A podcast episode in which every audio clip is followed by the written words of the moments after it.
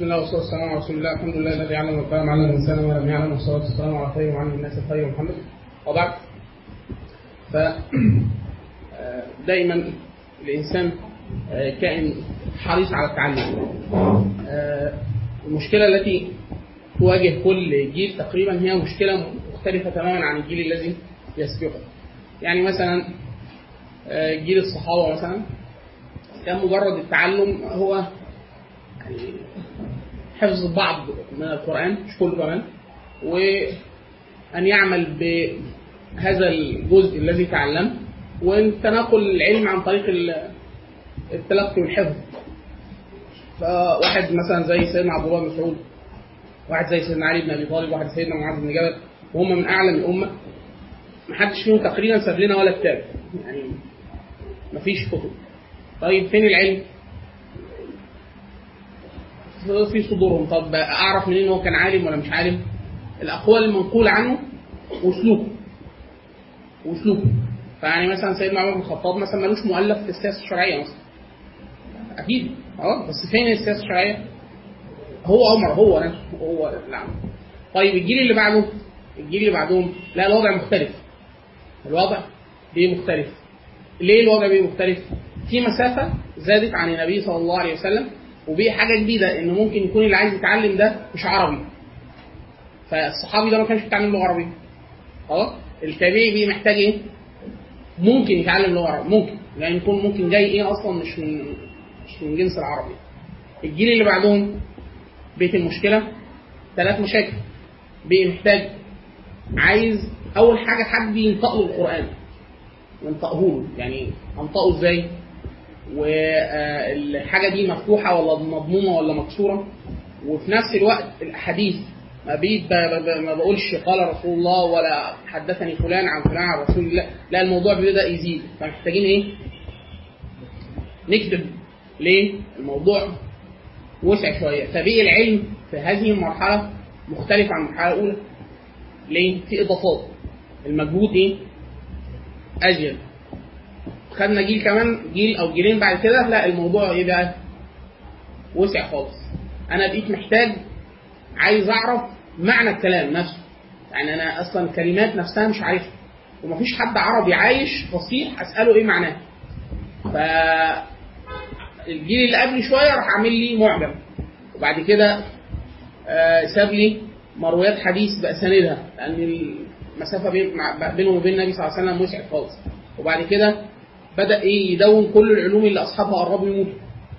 خلاص؟ بدأ يكتب الشعر وبدأ يكتب طريقة تفكير الصحابة. يعني هو الصحابي ده كان عالم والتابعي اللي اتعلم منه بقى عالم واللي بعده بقى عالم. طب هم كانوا بيفكروا إزاي؟ أدي معاه الكتاب وأدي معاه السنة ومعاه لغة عربية. إيه كان بينتج إزاي المنتج بتاعه فبدأوا الناس يكتبوا طرق التفكير اللي هتندثر بان الناس هتموت. زي ابو رشاد خلاص؟ فضاف كده علم جديد. إن أنا محتاج أكتب طريقة التفكير فبقيت أكتب إيه؟ أصول الفقه. وبقيت محتاج أحفظ عدد كبير جدا من سلاسل الرواة في كل علم عشان المسافة اللي زادت بيني وبين سواء العربي الأول في اللغة أو الصحابي أو التابعي عشان أنقل عن النبي صلى الله عليه وسلم. ومحتاج حد يلقني القرآن تلقين ويقول لي بيتنطق إزاي وكده عشان المسافة إيه؟ زادت. كل جيل بالطريقة دي لغاية ما هيبقى عندنا إيه آه مساحة ضخمة جدا من العلوم. كلها دي مدونة.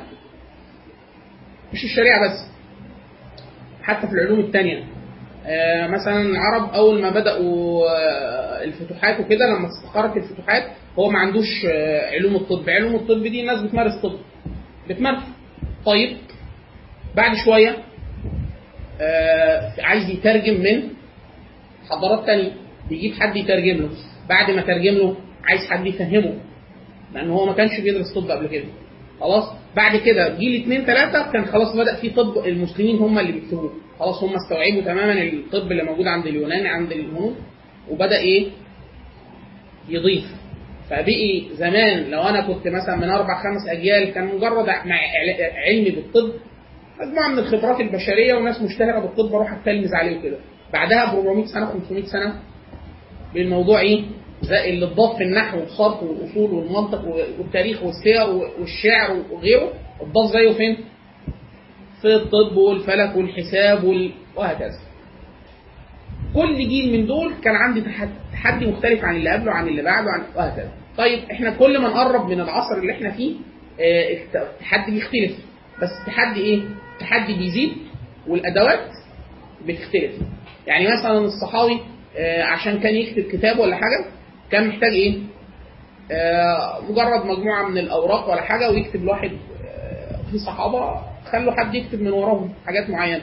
خلاص أحاديث أو كذا بعدين العلوم تضخمت جدا فدي مش طريقه الكتابة الأولانية دي لا تتناسب مع الحاجة اللي بيع طريقة الكتابة دلوقتي. فبقي عايزين نخترع اختراع يسهل لنا الكتابة. فبدأ يجيب ورق من الصين وطريقة تجريد معينة عشان يعمل طريقة كتب عشان تتحمل العلوم اللي هي توسعت جدا عشان يقدر يستوعب فالمجهود اللي بيعمله الجيل ده. مجهود أكبر مثلا مجهود أكبر في الحفظ بس عنده وسائل أسهل شوية. فبقي بيكتب أسرع آه، عنده ورق عنده مثلا مهنة بقت مهنة مستقرة اسمها النساخة. حد ينسخ أي كتاب هو محتاجه وهكذا. لغاية ما هنقرب خالص من العصر اللي إحنا اللي إحنا فيه دلوقتي. أنا مثلا من 50 سنة من دلوقتي لو واحد عايز يحضر مثلا ماجستير أو دكتوراه من 50 سنة بس. آه، كانوا بيقعدوا فترة طويلة جدا عشان يدوروا على المصادر. مصادر الكتب. ليه؟ هيروح المصدر ده هيلاقيه فين؟ يا مكتبة مكتبة شخصية لعالم يا إما مكتبة الكلية يا إما مكتبة عامة يعني حاجة كده. غير كده مش ممكن. تمام؟ حاليا حاليا. بدون مبالغة. هو هيقعد أسبوع تقريبا. معظم المصادر اللي هو عايزها من أول ما قالوا يا علم لغاية دلوقتي هيلاقيه إيه؟ الوصول ليها سهل. طب كده يبقى هو الموضوع أسهل من اللي قبله؟ من الجيل اللي قبله؟ الوصول أسهل. لكن المشكلة هو عنده تحدي جديد خالص. محد يعني ده تحدي أول مرة حد يعالجه. الجيل اللي قبله ما كانش بيعاني منه. وهي الفكرة في إيه؟ الايه؟ آه ان بيكمل كتب يعني أنا في واحد بقول له إيه آه، أنا عايز اكل آه، حد قبل كده سافر أمريكا حكى لي قصة يعني. دكتورة ست كبيرة حاجة و60 سنة وبتاع الست متعودة طول عمرها على الأمور بسيطة. أنا عايز أروح سوبر ماركت عايز أشتري عيش. كم نوع عيش متاح لي؟ هنا في مصر. أنا دخلت سوبر ماركت عادي. ما رحتش حاجة كبيرة يعني. مثلا هيبقى إيه شامي وكايزر. وفينو وفينو صغير مثلا حاجة زي كده. وعيش سن حاجة يعني أربع أنواع. خمس انواع هي بتقول مثلا أنا لقيت 200 نوع. حلو كده تبقى يعني أنا أبقى مبسوط كده. مش مبسوط. إيه الفروق؟ إيه الفروق؟ خلاص. أنا مديتك مليون مرجع.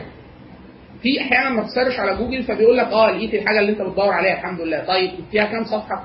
في رقم بيبقى كاتبه عدد الصفحات. فبيبقى كاتب مليون صفحة. أنا ما استفدتش حاجة ليه؟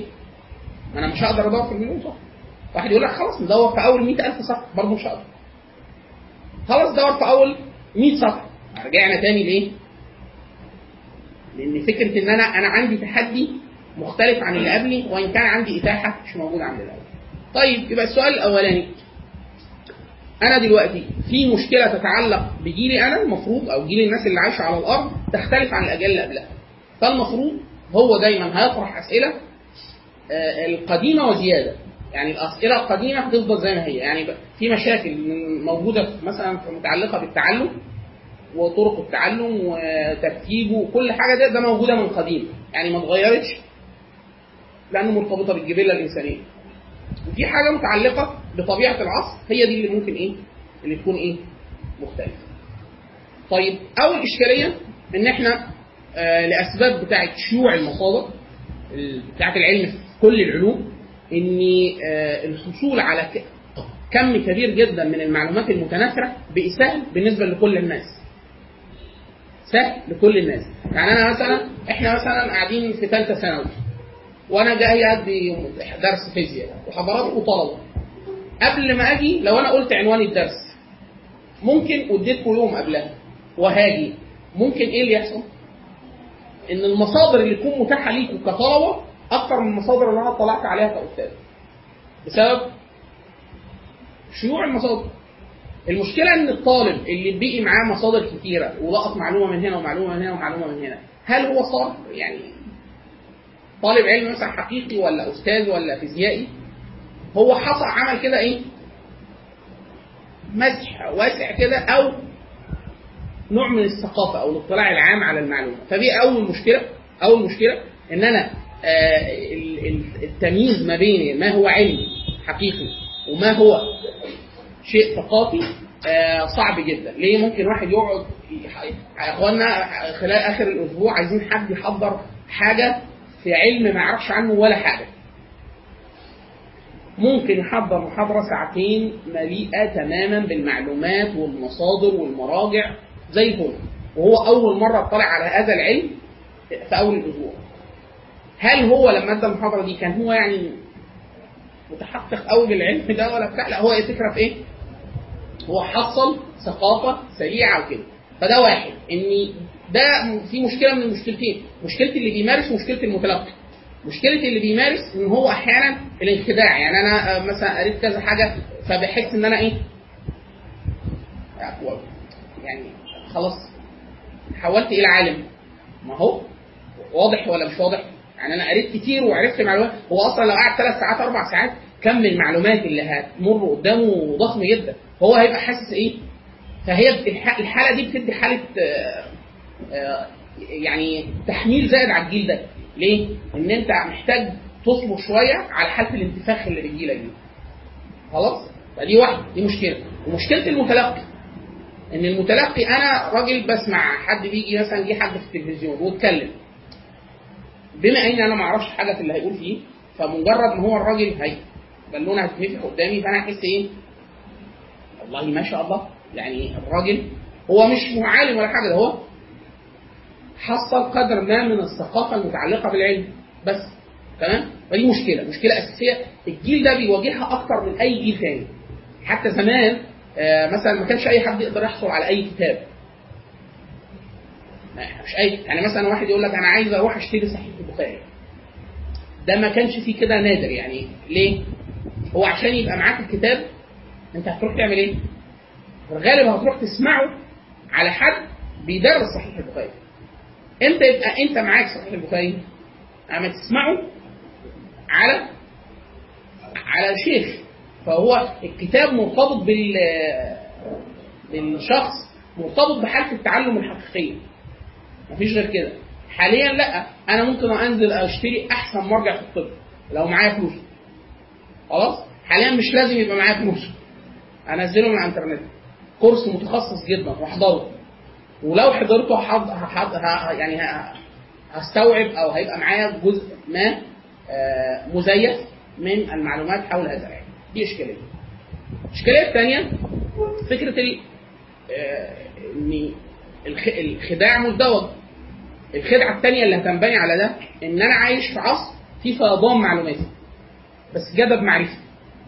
فيضان معلوماتي إن أنا عندي كم معلومات مذهل. بس أنت تقدر تنتج حاجة جديدة خلال هذه الأشياء؟ طب أنت عايز تستوعبها عشان تبني عليها. طب هتستوعبها إزاي؟ تستوعبها إزاي؟ تظهر مشكلة تانية إن هو فيضان المعلوماتي ده مش معناه إن أنا عندي إيه؟ إن أنا عندي معرفة أو أقدر أنتج حاجة جديدة. والد- والدليل على كده إن كل المراجع الأصلية آه، محققة ومنشورة. وممكن أي حد معاه hard أو فلاش أو بتاع يقول لك أنا معايا دلوقتي جيجا كتب نحو. خلاص؟ 100 جيجا كتب نحو. hard كامل كتب نحو كده معلومات معانا معلومات ضخمة جدا. حصل حاجة؟ ما حصلش حاجة. إيش السبب انضاف نظام معلومات. المعلومات دي عشان تحصل إن هي تتهضم ويطلع منها معرفة هنا عشان كده دايما الناس بتوع ال- حتى ال data أو حتى بتوع علوم الحاسب بيقول لك ده بيان. ده بيان. بعد كده دي معلومة. وبعد كده دي أنا عايز بقى إيه؟ حاجة ليها دلالة عليها حاجة ليها معنى. أقول ده إيه؟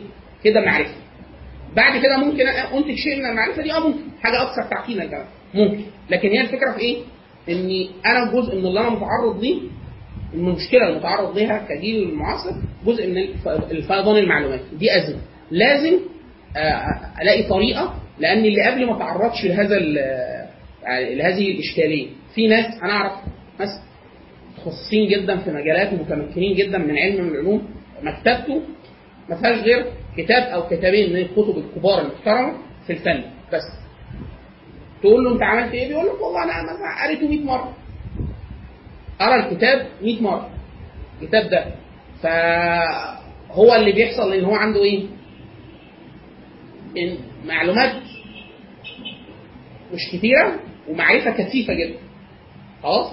أنا هو ما كانش بيعاني المشكلة دي أنا هعاني طيب اللي هيترتب على ده إيه؟ إن أنا كم المعروض قدامي كمسارات معرفية مع يعني أنا عندي مشاكل معلوماتية. وكمان المسارات المعرفية النهائية دي كثيرة بشكل لدرجة إن أنت ما تقدرش تعمل ولا حاجة. ما تقدرش تعمل ولا حاجة. يعني حاليا دلوقتي أنا طالب لما كنت في الثانوي أقصى حاجة ممكن أختار ما بينها إيه؟ اللي هيجي في ذهني أنا فرض لوحدي خمس كليات أربع كليات. دول اللي أنا بسمع بيهم وهسمع بيهم عن طريق إيه؟ أنا مش عارف بتوع هندسة بيدرسوا إيه بالظبط ولا بتوع طب بيدرسوا إيه بالظبط لأ أنا عارف المسار النهائي. في دكتور في مهندس فالحياة كلها عبارة عن إيه؟ مهندسين ودكاترة ومدرسين وحاجات كده. فدي الاختيارات بتاعتي. بعد كده هعمل إيه؟ أجيب حد يكمل لي كراسة الاختيارات بتاعت اللي هي أنا ببقى كليات مش عارفها إيه وهم عمالين يكتبوا بس عشان أكمل الإجراء الإيه؟ حاليا. لو أنا عايز أعرف أقسام العلوم الموجودة والتخصصات أي موقع متخصص في تخصصات العلوم أعرف منه ألاقي فهرس التخصصات حاجة كبيرة جدا. حاجات متقاطعة كميه علوم مع بعضها كتيرة جدا. طيب أنا السؤال بقى اللي اساله أنا لنفسي وأنا اختار إزاي؟ يعني السؤال الساذج بتاع زمان لما تيجي تسأل طفل الناس بتطلع إيه يا حبيبي؟ فيقول لك مهندس طيار. دلوقتي data أنا عايز أطلع data analysis data آه data science عايز أطلع مأمور ضرايب يعني في إيه؟ حاجات هي أصلا مركبة مفيش حاجة لوحدها. فأنا إزاي؟ السؤال بقى اللي اللي, بقي عندي مش عندي اللي قبلي. أختار على أساس إيه؟ أختار على أساس إيه؟ هو ده السؤال. إن كل ده مطروح وكل ده قابل للتعلم وكل ده ال data بتاعته موجودة. أعمل إيه؟ عشان أختار. السؤال الأصعب السؤال الأصعب. لو أنا قعدت فترة مش قادر أختار. يعني أنا دخلت محل وقدامي حاجات كتير والمحل ده بره مصر بره ديار الإسلام أصلا ومش عارف الحاجات دي حلال ولا حرام. خلاص؟ أعمل إيه؟ فأقول لك اخد اللي أنا عارفه صح؟ أشوف حاجة طب افرض اللي أنا عارفه ده يبدو شكله عادي. يعني أنا مثلا كنا جيب مرة مسافرين اليابان فسألت حد من اصدقائنا سافر كده قلت له موضوع الأكل الجماعه دول وثنيين وما يعرفوش يعني عدد المسلمين قليل جدا هنا عدد المسيحيين قليل جدا هنا والباقي كله يعني يعني ما عندهمش مشكلة خالص مع أي دين تمام قلت له أعمل إيه؟ قال لي 99% و9 من من المأكولات المعروضة حرام. فبقول له ليه؟ قال لي بيستخدموا خنزير في كل حاجة بيستخدموا الخمره في كل حاجة. قلت له يعني ما اكلش زبادي قال لي فيها فيها خنزير. بيض فيها كذا. مخبوزات عيش قال لي فيها خمر. طيب أعمل إيه أنا بقى؟ السؤال يعني السؤال بصيغة ثانية اللي هو إيه؟ أنا معروض قدامي علوم كتير ولسه عايز أحدد يعني أنا جات لي قائمة الرغبات في الثانوية عامة ولسه عايز أحدد أنا عايز أبقى إيه أو أنا راجل كبير وفي كلية أو خريج وكده عايز أقرر حاجة أتعلمها وكل ده معروض قدامي. أختار إزاي؟ يعني أنا أعمل إيه عشان أقول إيه؟ خلاص أنا قررت من وسط ال 124 ألف تخصص دول أنا إيه؟ هدرس كذا. دي دي الاشكاليه الأولى. الاشكاليه الأصعب إيه؟ منا مختار أعمل إيه؟ يعني أنا منا مختار الأكل. أنا هموت من الجوع يعني أقعد كده يعني عمال أجيب ورق وأشوف. فيه لا ما فيهوش اسلم تخيل أنا قعدت أعمل كده في كل الأصناف. فأنا إمتى هتعلم؟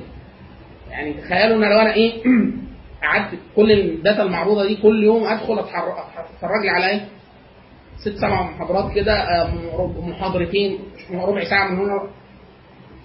أنا أتعامل مع حالة عدم اليقين دي إزاي؟ يعني أنا لسه ما حددتش أنا عايز أعمل إيه. خلاص؟ إيه الخطوات اللي أنا أعملها وأنا مستني إيه؟ مستني اليقين ده يجي لي خلاص؟ ده اللي إحنا يعني تقريبا عايزين إيه؟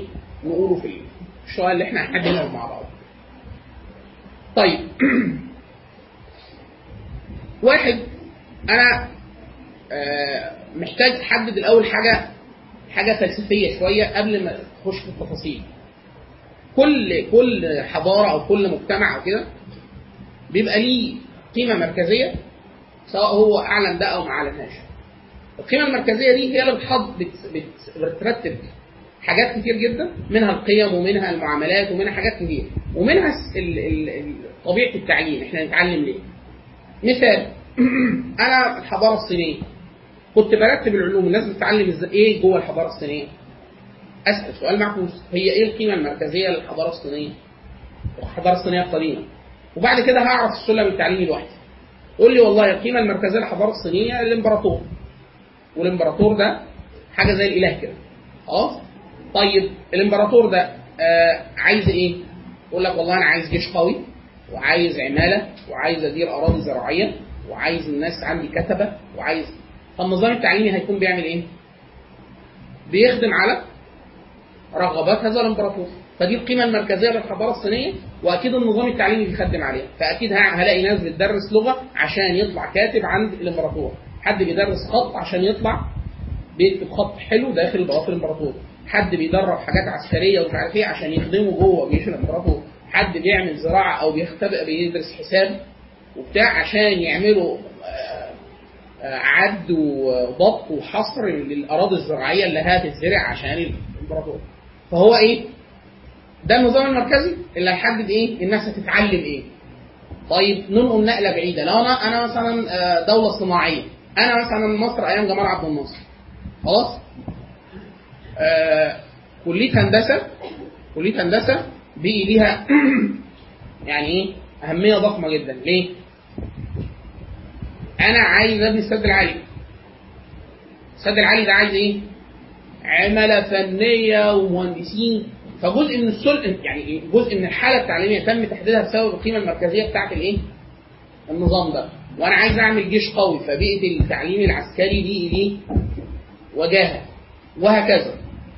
وهكذا. الدولة بتكلف آه، الدولة بتتوسع في التعليم وعملت مجاني التعليم في عدد المتعلمين كتروا جدا. فأنا عايز أبقى مدرسين كتير. أجيبهم منين؟ لازم اشغل كلية تربية اللي هي التطور الطبيعي للمعاهد المعلمين زمان. طيب بتوع التربية دول عشان أعمل إقبال على هذه الحاجة اللي أنا عايزها كنظام مركزي بقول أي حد هيتخرج من كلية تربية هعينه في الحكومة. فيبقى ليه مرتب وليه معاشات وتأمينات و- خلاص؟ فالناس كلها اترتبت رغباتها. عشان هو بيحب التدريس أو ما بيحبوش عشان هو بيحب الزراعة أو ما بيحبهاش عشان هو بيحب الهندسة ولا ما بيحبهاش عشان النظام المركزي بتاع الوقت ده. النظام المركزي ده ممكن يتغير مع الوقت والناس مش حاسة آه ممكن. يعني مثلا معرفش حضراتكم حد ادرك ده ولا لأ إن كلية زراعة لما كانت كلية قمة. كلية زراعة. كلية زراعة كانت كلية ليها والحاجة كليه صعبة جدا. مين بيخرج منها؟ الإنسان مهندس. هو مهندس زراعة. بيدرس ميكانيكا وبيدرس إحصاء وبيدرس علم اجتماع وبيدرس زراعة وبيدرس حاجات من من نبات وحيوان. كلها معقدة جدا. وكان ليها شغل كتير جدا زمان وبتاع. حاليا. كلية الزراعه أنا اظنها كانت توصل حاجة 50% في وقت من الأوقات. حاجة 50% تمام؟ طب ده مصر المفروض دولة زراعية. دولة زراعية يعني النشاط الزراعي ده نشاط غاية في الأهمية غاية في المركز المفروض. لكن إحنا بنقول إن النظام القائم في وقت من الأوقات خلى هذه القيمة التعليمية ملهاش أي قيمة. هل معناها إن علم الزراعة بقى ملوش قيمة؟ لا. هو مين اللي حدد ده؟ النظام المركزي القائم في هذا طيب. فأنا حاليا ان أنا عندي مشكلة مش عند غيري أو عندي نظام مركزي جديد مش عند غيري. فعندي أكيد مشكلة غير الايه اللي قبلي. إيه المشكلة الأساسية؟ إن الإطار المركزي ده ما فيش إطار محلي. يعني مش مصر مثلا ليها إطار مركزي والعياذ بالله مثلا؟ عندي ما عندنا ما عندناش الكلام ده. خلاص؟ وجنبنا مثلا دولة ثانية ليها إطار مركزي ثاني والهند ليها إطار مركزي ثاني العالم كله تم توحيد للاطار المركزي بتاعه. العالم كله. إزاي؟ يعني مثلا حضرتك عايز تدرس إدارة أمريكا عايز تدرس إدارة والصين عايز تدرس إدارة والصين والهند كده كلنا عايزين نتعلم إنجليزي.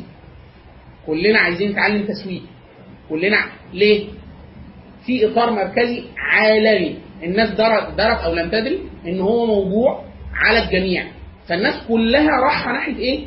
عشان كده إحنا أحيانا أحيانا بنقول ده بشكل واضح اللي هو إيه؟ يجي مسؤول في الدولة. آه فيقول لأ الكلية التعليم عندنا بي بيتم تحديثه وكذا حتى يناسب متطلبات سوق العمل. سوق العمل ده والعياذ بالله والعياذ بالله إحنا عندنا في مصر لينا رغبات يعني إحنا نملك إرادتنا لدرجة إن إحنا عايزين حاجة بعينها. لأ يعني مثلا هنا في مصر يقول لك إيه إحنا عايزين حد إيه؟ بتوع برمجيات و عشان إيه؟ إحنا بنعمل حاجة؟ لا عشان يشتغلوا في شركات مالتي ناشونال. إحنا عايزين مهندسين بترول. عشان يشتغلوا في شركات ال multinational بتاعت البترول اللي شغالة في مصر. يعني هو مش يشتغل هنا، لا ده اطار عالمي يعني أنت يعني أنا ممكن لو اتخرجت هنا من مصر أشتغل في أي حتة في العالم آه ده بيسموه outsourcing يعني أنا أنا مهندس حاسبات هنا مثلا في مصر ألاقي شركة عاملة لي interview ليا راتب وكل حاجة الشركة فين؟ في أمريكا الصين طالبة آه طلبت دراسات عليا مش عارف في كذا ده إيه؟ إطار عام إن التعليم انتقل يعني الإطار المركزي بتاعه من إطارات محلية لإطار عالمي والإطار العالمي ده مين اللي بيحدده؟ هل الحكومة بعينها؟ هل الحكومة سؤال ده أمال مين؟ اللي هو إيه النظام العالمي؟ يعني أمريكا ما هي أمريكا جزء محترم من النظام العالمي.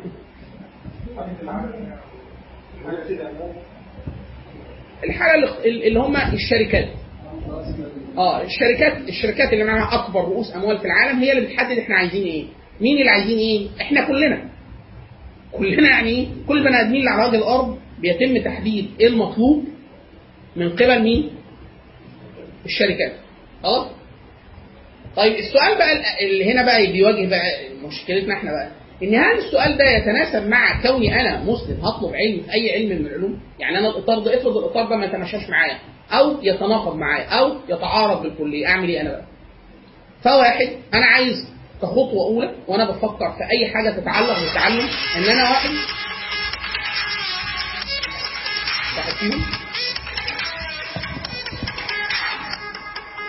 نعمل إيه؟ مين؟ بتاع؟ اعملوا قانون تخصص تمام؟ تمام؟ فانا واحد ادي اول مشكله بالنسبة لي حاليا مشكلة يمكن اللي قبلي شوية ما ما ما واجههاش بنفس المشكلة بالطريقة القوة دي إن أنا الإطار ده عام على الجميع العالم كله رايح رايح السكه دي وأنا من مطلوب مني كمسلم على عكس كل العصور اللي قبل كده إن أنا أسأل السؤال إيه؟ أسأل هل هذا الإطار بتاع التعلم يتماشى معايا كون مسلم ولا لا؟ ولو ما يتماشاش فين مساحة التقاطع؟ يعني فين الحاجة اللي أدرسها وأدرسها بأنهي طريقة عشان ما بقاش بصب في الهدف ده بصب في أهداف أنا ك كمسلم تمام؟ أو السؤال بصيغة ثانية. أنا مثلا عايز أدرس إدارة إدارة. الناس بتدرس إدارة أعمال في العالم إزاي؟ بيقول لك والله في حاجة اسمها PMP بي بي دي شهادة إيه؟ عالمية. يعني يعني أنا آخدها في أي حتة العالم كله عايز ده. خلاص؟ طيب وبعد كده أعمل إيه؟ أدرس MBA ماجستير إدارة أعمال. آآ آآ دي شهادة عالمية؟ آه. كل أي واحد في أي حتة في العالم دي ليها كذا module هطلع HR هطلع مش عارف. الطريقة اللي بيدرسوا بيها ال MBA أو ال BB عشان علم الإدارة دي محطوطة عشان أنا أدير بيها مثلا مؤسسات وقفية ولا جمعيات شرعية ولا أدير بيها مجتمع مسلم ولا حاجة ثانية فده ده أول إشكالية هتقابلني إن أنا لازم أحدد كون الإطار اللي متسكن فيه العلم اللي أنا هاخده منه لأن أنا ده قاعدة ولا بد. وانت رايح لأي علم اعلم اعلم أن هذا العلم مسكن داخل إطار مركزي دريت أو لم تدري هو أصلا معمول ومحطوط له مناهجه وترتيبه وكل حاجة عشان يخدم على إطار معين فأنت لازم تكتشف هذا القطاع عشان تعرف تسكنه في الحاجة اللي أنت إيه ليه؟ إحنا بنقول واحد يقول لك إيه أنا عايز أدخل كلية هندسة، ليه؟ عشان أتعلم صناعة الصواريخ. أنا واحد صديقي كان كده. طب عشان تعمل إيه؟ عشان أنفع المسلمين وجاهد في سبيل الله. حلو كده؟ كلام منطقي ولا مش منطقي؟ آه دي القيمة المركزية بتاعتك انت. كان الأستاذ اللي بيدرس لنا علم الماتيريال في الكلية أو علم المواد في الكلية كان أصلا شغال في صناعة تطوير المادة الصناعية بتاعة رؤوس صواريخ. فاحنا كده إيه؟ يعني الراجل الدكتور كان شغال فين؟ الراجل ده كان ليه سمعة عالمية مصري في جامعة أسيوط كان شغال في تطوير الصواريخ في حلف الناتو تمام كده؟ مش تمام هي فكرة إيه؟ إن أنت هتسكن ده فين؟ هتسكن ده فين؟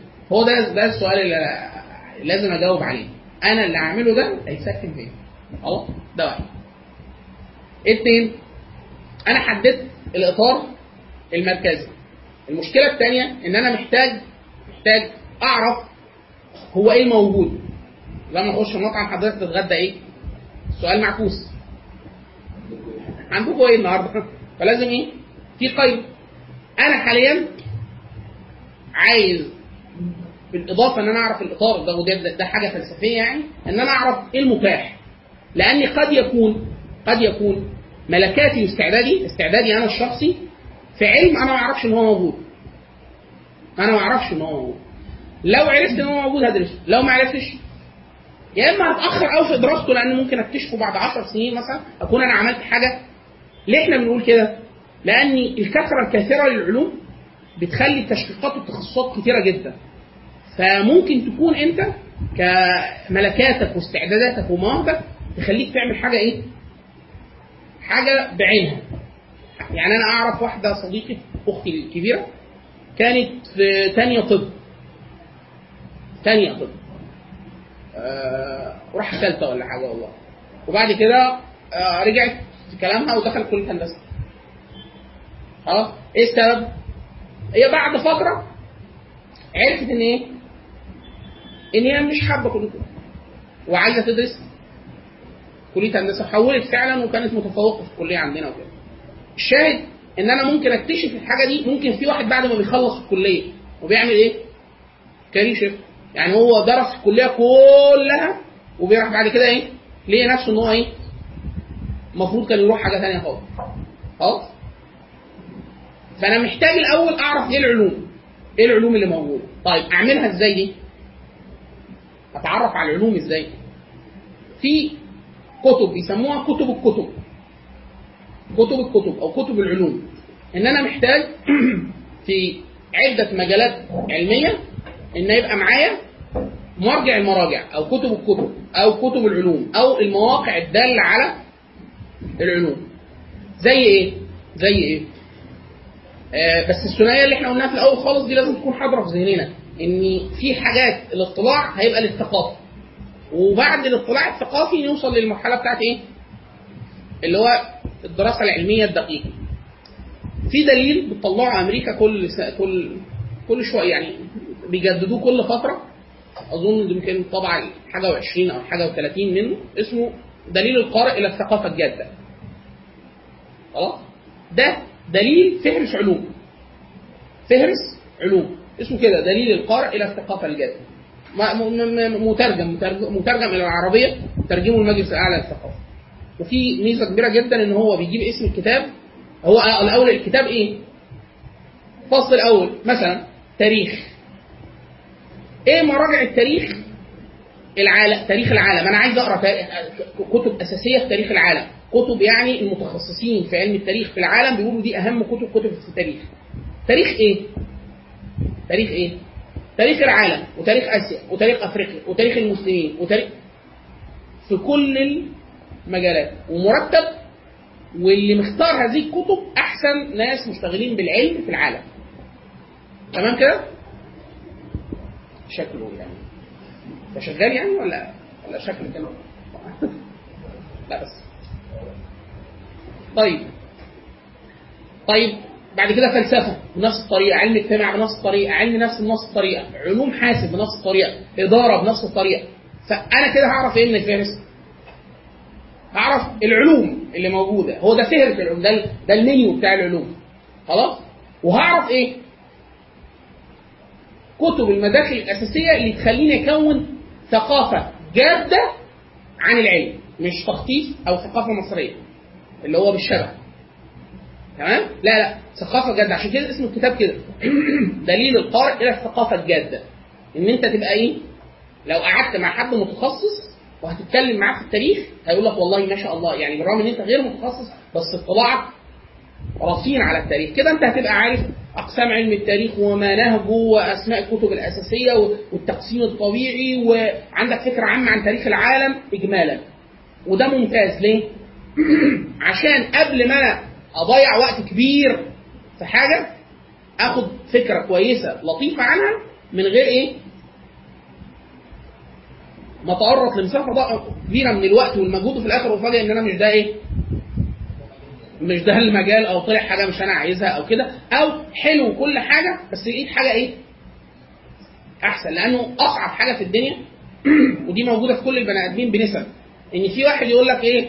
آه أنا في ثانوية عامة آه جبت آه 100%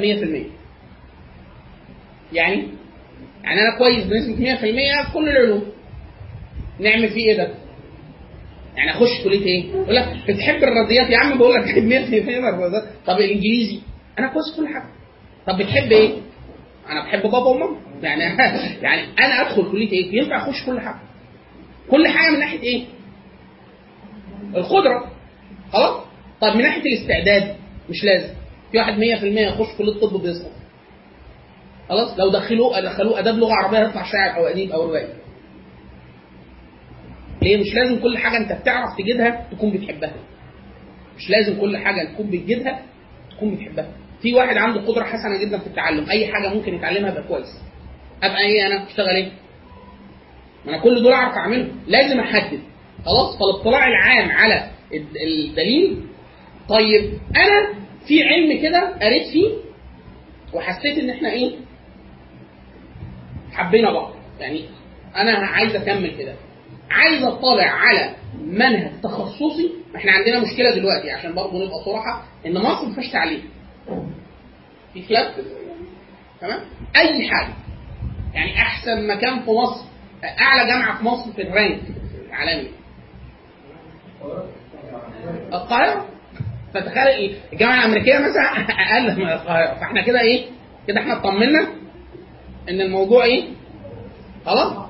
طب أنا عايز أعرف أحسن ناس في الدنيا بتدرس ده فين؟ خلاص؟ بس مع الضابط اللي إحنا حطيناه في الأول اللي هو إيه؟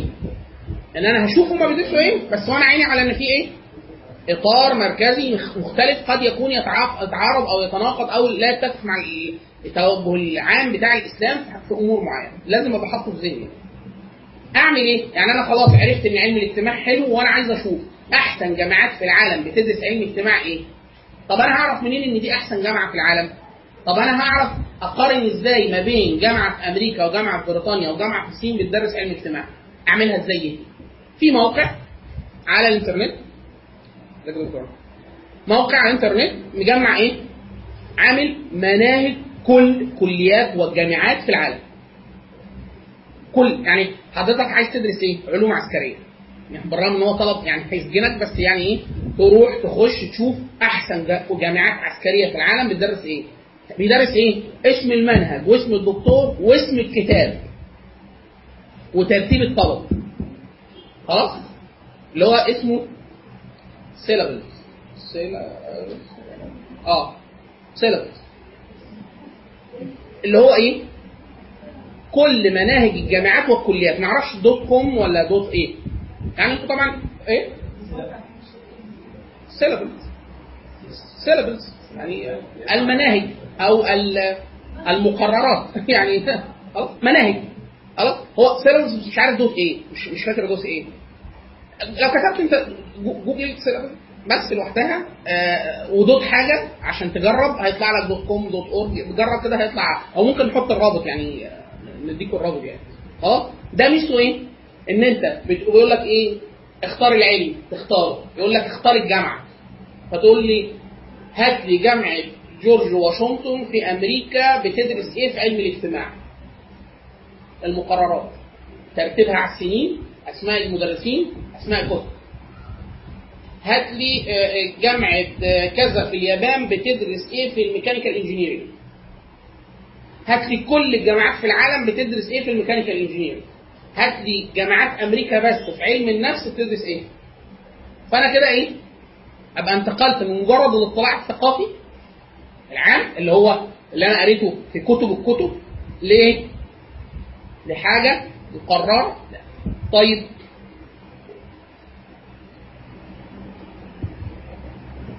شفت المقرر. وكل ده برضه انطباعي. انطباعي يعني أنا انطباع جالي انطباع كده إن أنا حبيت العلم وجالي انطباع إن أنا أعجبت بالمنهج اللي محفوظ. أعمل إيه؟ محتاج ما اضيعش وقت كتير بس إيه؟ آخد خلاصة عن العلم. هما الناس يعني قعدوا يشتغلوا شوية على إحنا بنتعلم في قد إيه إزاي الإنسان بيبقى خبير وبتاع. عندنا شوية أرقام بيتدندن حواليها أنا عشان أبقى متخصص في علم محتاج 10 10000 ساعة في العلم. عشان أبقى متخصص في العلم لازم أكون صرفت 10000 ساعة مجهود فيه. طيب هتتعمل إزاي دي؟ يقول لك لو أنت قعدت من خمس لسبع سنين يوميا بتدرس من خمس ساعات ثمان ساعات في علم ما من خمس لسبع سنين هتبقى من أكثر الناس تخصصا في هذا الفن في العالم. تمام؟ المشكلة في إيه؟ إن أنا وقتي محدود على هذا الكوكب. فأنا لما أضيع 10000 ساعة في علم وافاجئ في الآخر إن أنا إيه؟ مش ما طلعش اللي أنا عايزه. أو ما ضيع- ضيعت 1000 ساعة. 1000 ساعة ده كتير برضه يعني. 1000 ساعة أنتوا عارفين يعني إيه؟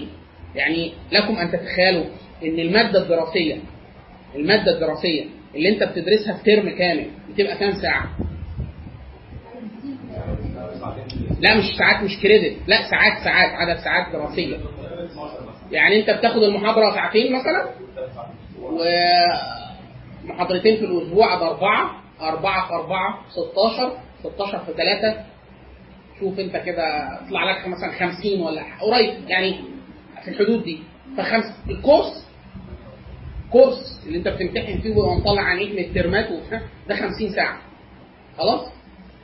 آه في خمس كورسات. يعني أنا داخل إن الترم في الكلية ب 250 ساعة. يعني السنة كلها على بعضها 500 ساعة. فأنا لو ضيعت 1000 ساعة معناها إن أنا إيه؟ سنتين دراسة. فيا إما كثف زي الراجل أخونا العفريت ده اسمه إيه؟ سكوت يانج. ده راجل عايز يدرس علوم هندسية. طب الهندسة في معهد MIT أحسن معهد هندسي في العالم آه، هندسة الحاسبات أو علوم الحاسب. بتدرس في أربع سنين. طب درست الأربع سنين وفي الآخر إيه؟ طلع انها مش ما يعني ما استلطفناش بعض. أبقى ضيعت كام ساعة؟ الصلاه على النبي كده 2000 ساعة. 2000 ساعة أنا كنت باقي لي كام ساعة؟ يا مولانا وابقى يعني 2000 من 10000 أنا بقيت خمس عالم. آه يعني أبقى ماشي عضلة البايسبس متورمه عندي خلاص ما أنا شغال بلعب تمارين كل يوم. فده كتير. خمس عالم ده حاجة ممتازة يعني. خلاص؟ فالراجل قال لك لا أنا مش هعمل كده. طب امال هتعمل إيه؟ أنا هدرسهم كلهم في سنة. أربع سنين علوم حاسب في MIT مش في أي حتة. الراجل عمل إيه؟ المفاجأة إن هو إيه؟ خلص المناهج كلها بتاعت الأربع سنين في سنة. كلها. كلها. في واحد لما حد قال لا على فكرة دي حاجة يعني هو جرب كده وعشان خلفيته الرياضية راح عامل site كامل هو عمل إيه ونشر امتحانات ونشر الترتيب وكان بيقضي كام ساعة هو كان بيدرس في أول التحدي كان مسميه MIT challenge كان بيدرس في الأسبوع 60 ساعة. يعني تقريبا في اليوم تسع ساعات تسع ساعات وكسور 10 ساعات في اليوم. خلاص؟ بس خلص أربع سنين في سنة. أحسن أربع سنين في علوم حاسب في العالم بعد كده في حد قال له على فكرة ده يعني مش عشان آه، أنت في واحد يقول لك إيه أنت عملت كده عشان بتحب بتحب العلم وبتاع. راح عامل إيه؟ قال لك خد عندك اكتب في نفس الورقة challenge تاني. درس أربع لغات في سنة واحدة. غير لغه هو طبعا متحدث آه، متحدث هو native speaker English native speaker خلاص؟ فده أربع لغات غير الإنجليزي. منهم لغات من أعقد اللغات يعني زي الكوري مثلا أو كده في سنه سهلة دي ولا مش سهلة؟ آه فهو حب يأكد على نقطة إيه؟ التكثيف إن هو أنت محتاج تدرس يعني في لغات في جدول برضه إن شاء الله يعني لكم اللي هو إيه؟ لو أنت بتتكلم إنجليزي تتعلم ياباني في كام ساعة؟ لو أنت بتتعلم إنجليزي معاك إنجليزي تعرف تتكلم ياباني آه، ألماني في كام ساعة؟ وهكذا في جدول كده لو عرفت اللغات ببعضها. لو أنا بتكلم عربي أتعلم عبري في كام ساعة؟ ثلاث شهور ممكن أبقى مترجم يعني عبري. ليه؟ أسرة واحدة. لو أنا معايا إنجليزي أتعلم ألماني بسرعة جدا. لو أنا معايا لاتيني ممكن خلال سنه واحدة أتعلم خمس لغات. خمس لغات. لو أنا بتكلم إيه؟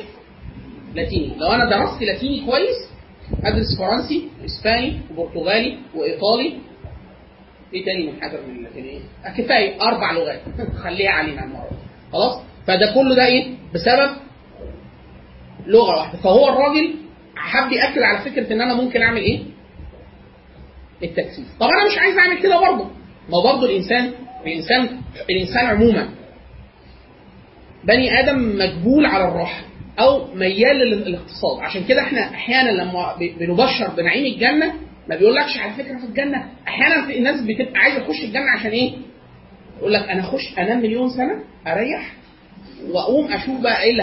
إيه الموجود في الجنة. ما أنا قاعد على طول مش هخسر حاجة. أصل مليون من لا في... في... على ما لا نهائي يعني أي رقم على ما لا نهائي صفر. فنقضيها أول 2 مليون سنة نوم. خلاص؟ أصحى 5 مليون سنة أكل. أعوض بقى. 6 مليون سنة ألعب شطرنج. 7 مليون سنة أقعد أضرب في زمايلي اللي هم كانوا معايا في المدرسة ومضايقني يعني ألعب برضه في الجنة. كده. فهو الفكرة في إيه؟ إن هو الإنسان ميال للراحة. فبيوعد بالجنة في إيه؟ عشان كده أحيانا الإنسان من كتر قانون الاقتصاد رب العزة لما وعد سيدنا آدم وعده بالسلوك. إن لك في إن لك ألا تجوع. يعني بالسلوك.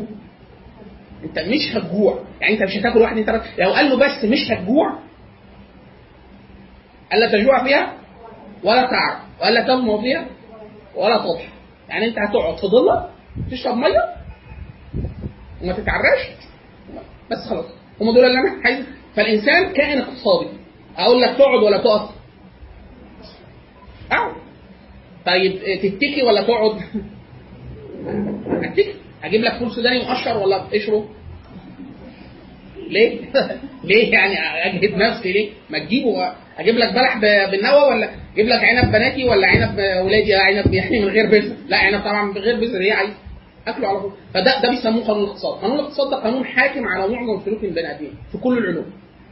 إزاي؟ يعني مثلا في اللغة ليه اللهجات العامية بتنشأ من اللغة الفصحى؟ يعني إحنا مثلا في الفصحى أنا عايز أقول إيه؟ هذا وبعد كده ابص لواحدة فأقول هذه. بعد كده كتار بقى. هؤلاء هؤلاء. أقعد أنا كده في الع... في العربي في العامية. دول. ودي. دي اللي هي إيه؟ هذا وهذه وه... وذي وذه. كل ده. بص الاقتصاد هو اسمه كده. يعني في أنا كنت بقوله بشكل مازح يعني. هو في كتب كده اسمها الاقتصاد.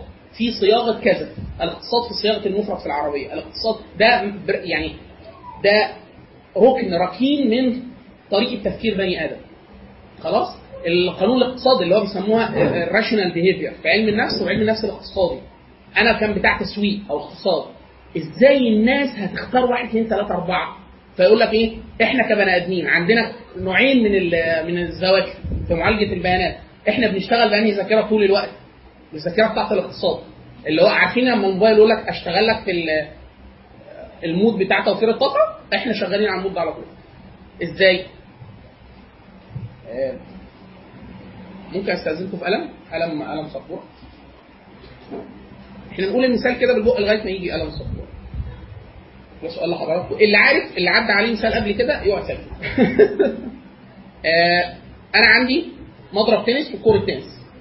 مضرب تنس وكورة تنس.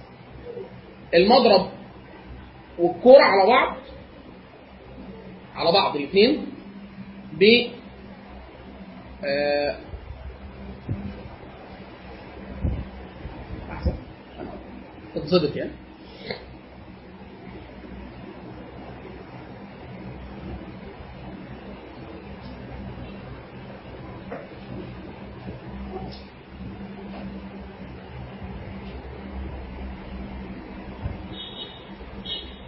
آه ال- المضرب والكورة على بعض ب 105 جنيه.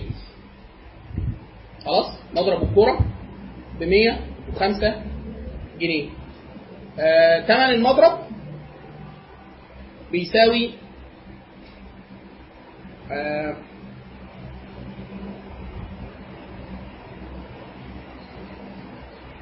ثمن الكورة زائد 100 جنيه. فإحنا عايزين نعرف ثمن الكورة.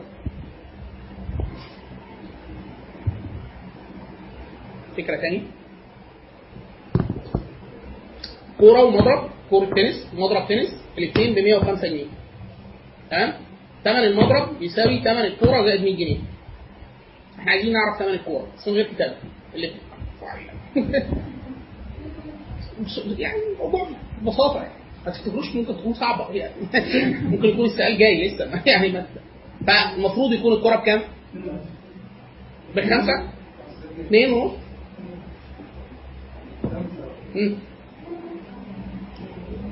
عايزين رقم خمسة اثنين ونص. ليه خمسة وليه اثنين ونص؟ اللي بيقول خمسة ليه خمسة؟ واللي بيقول اثنين ونص ليه اثنين ونص؟ الخ... إيه؟ لا لا لا يعني اللي قال خمسة ليه خمسة؟ يقول هو بحسب إزاي. واحدة الثانية هي ثمن دي وفوقها 100 جنيه يبقى المفروض إيه؟ يبقى 105 ده اللي هو السفمون اللي هو إيه؟ سفمون أي حد فينا أكيد خد ثالثة إعدادي صح؟ فلو إحنا صغناها له بالطريقة اللي ممكن هتكتبي بقى بيها إحنا بنعمل إيه؟ إيه؟ آه. آه. بس عايزين نتأكد إن المثال مظبوط هم هي بيسموها إيه؟ س صاد بيساوي 105 المضرب إحنا بنقول المضرب بيساوي إيه؟ كرة. زائد 100 جنيه. زائد كرة. بيساوي كده يبقى 2 كرة زائد 105 يساوي 105 ده يروح هناك بالسالب. يبقى 5 يساوي 2 كرة يبقى الكرة بكام؟ خلاص؟ أي حد يمسك ورقة وقلم لازم يطلعها بسهولة. خلاص؟ المشكلة في إيه؟ إن هذا المثال إذا أعيد على طلبه قسم الاقتصاد والمهندسين كل الناس عندها اللي هي المعلومات الأساسية الجبرية الأساسية. ده جابوا معادلات آه، اساسي كل الناس تعرفه تقدر تعمله بسهولة. إحنا لما بنتسأل السؤال يقول لك فرق ال 100 وده 105 يبقى 105 ليه الناس بتعرف ت... ت... ت... آه، يتباع لها أي حاجة. يقول لك يا فندم إحنا عندنا خصومات النهارده 12.5% وبتاع كام ثمن الأساسي التخصيم هو على الحقيقة اللي عمل الطريقة دي في التسويق هو بتاع علم نفس عارف إن إحنا بنعمل إيه؟ بنشغل قانون الاقتصاد طول الوقت ما بنحسبش غير في نطاق ضيق جدا عشان كده أنا لما جيت مثلا أحسب قلت إيه؟ آه أربعة في ثلاثة آه في حاجة هي... هيطلعوا ما بين 45 و 50 طب ما أنا احسبها ليه؟ اطلعها بالإيه؟ بالتقريب اسهل خلاص؟ فإحنا نرجع تاني إن أنا بحكم إن أنا يغلب عليا قانون الاقتصاد فأنا في الأصل مش عايز أضيع وقت كتير فيعني إيه؟ نختصر طيب أنا هدرس 10000 ساعة قلنا لا طب أكثفهم برضه لا يعني اكذب اكذب وأقول آه، ما ممكن تحكوا لي قصة في 10 ساعات يعني بدل ما أنا عايز حد يقول لي مختصر المفيد فيه في واحد راجل محترم عمل إيه؟ عمل الحل ده قال دلوقتي أنت عشان هو صاحب صاحب النظرية بتاعت ال 10000 ساعة هو الراجل جه عمل إيه؟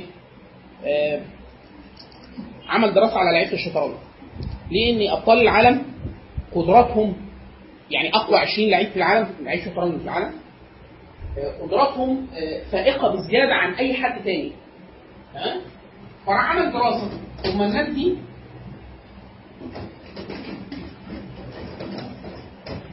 عمل دراسة. الناس دي بتوصل إزاي إن هو يبقى لعيب متميز جدا وبتاع؟ فقال لك إن هو بياخد 10000 ساعة وده حسابها. ليه 10000 ساعة؟ عشان يوصل للمستوى ده. إيه السبب؟ لعيب الشطرنج بيكون ألم بأعداد مهولة جدا من اللقطات. يعني شاف كذا موقف. ففي حاجات ما بقى ما بيحسبش. هو بيبص كده يقول لك آه الموقف ده كسب ليه كسب؟ هو عشان شاف كم مهول جدا. زي برضه القاعدة دي في الدكاترة بتوع الدكاترة الأطباء في الأشعة. لما يجيبوا دكتور متخصص يمسك الأشعة بص فيها عدد قليل جدا وبيقول حاجة وتطلع دقيقة 100% المثال ده لما جربوه على ناس كتير مبتدئين تلاقيه بيبص مش عارف يحدد فين المحدد يعني يبص فين بالظبط وبياخد وقت كتير إيه الفرق بين المبتدئ والخبير إن الخبير ده شاف كم أشعة بعينه اللي هو ما يوازي 10000 ساعة شغل أو خبرة فبيبص على حتت بعينها لأن هو شاف كم حالات كتير جدا فدماغه بيعمل إيه؟ بيفاكر كل الحالات ويقول لك دي كده فبيعمل ده بسرعة حلو كده؟ إحنا مش عايزين إحنا قلنا 10 ساعات. الراجل صاحب نظريه ال 10000 ساعة دي قال لك والله. بص منحنى التعلم بيبقى إيه؟ منحنى التعلم مش لينير يعني مش خطي كل شوية بتزيد حاجة بتاع لا. ده هو أنت هنا قريت في الصفر بتعمل طفرة كده وبعد كده الفارق ما بين 10000 ساعة و 5000 ساعة قليل جدا. الحاجة اللي بتضيفها انت 5000 ساعة شغل آه، خبرة قليلة جدا. أكثر قفزة بتحصل في التعلم إمتى؟ الأول. اللي هم كام؟ أول 20 ساعة. بس. لوحه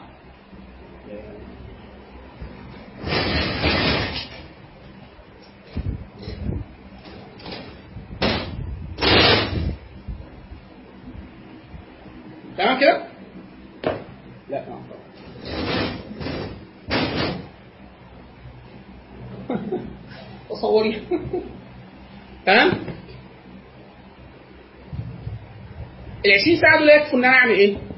اللي هو زمان كانوا بيسموهم المبادئ العشره للتعلم إن أنا خلال 20 ساعة ممكن أتعرف على المبادئ العشره للعلم اسم العلم موضوع العلم ثمرة العلم مين اللي حطه تاريخه اهدافه مسائله الأساسية في 20 ساعة بس في 20 ساعة بس خلاص طب أنا عايز أتعلم لغة جديدة أعمل إيه أشوف حاجة مختصرة جامعة عن اللغة في 20 ساعة عشان كده الطفرة حاليا بتحصل في إيه؟ إن في كورسات تعريفية بالعلوم الكورس كله لا يتجاوز إيه؟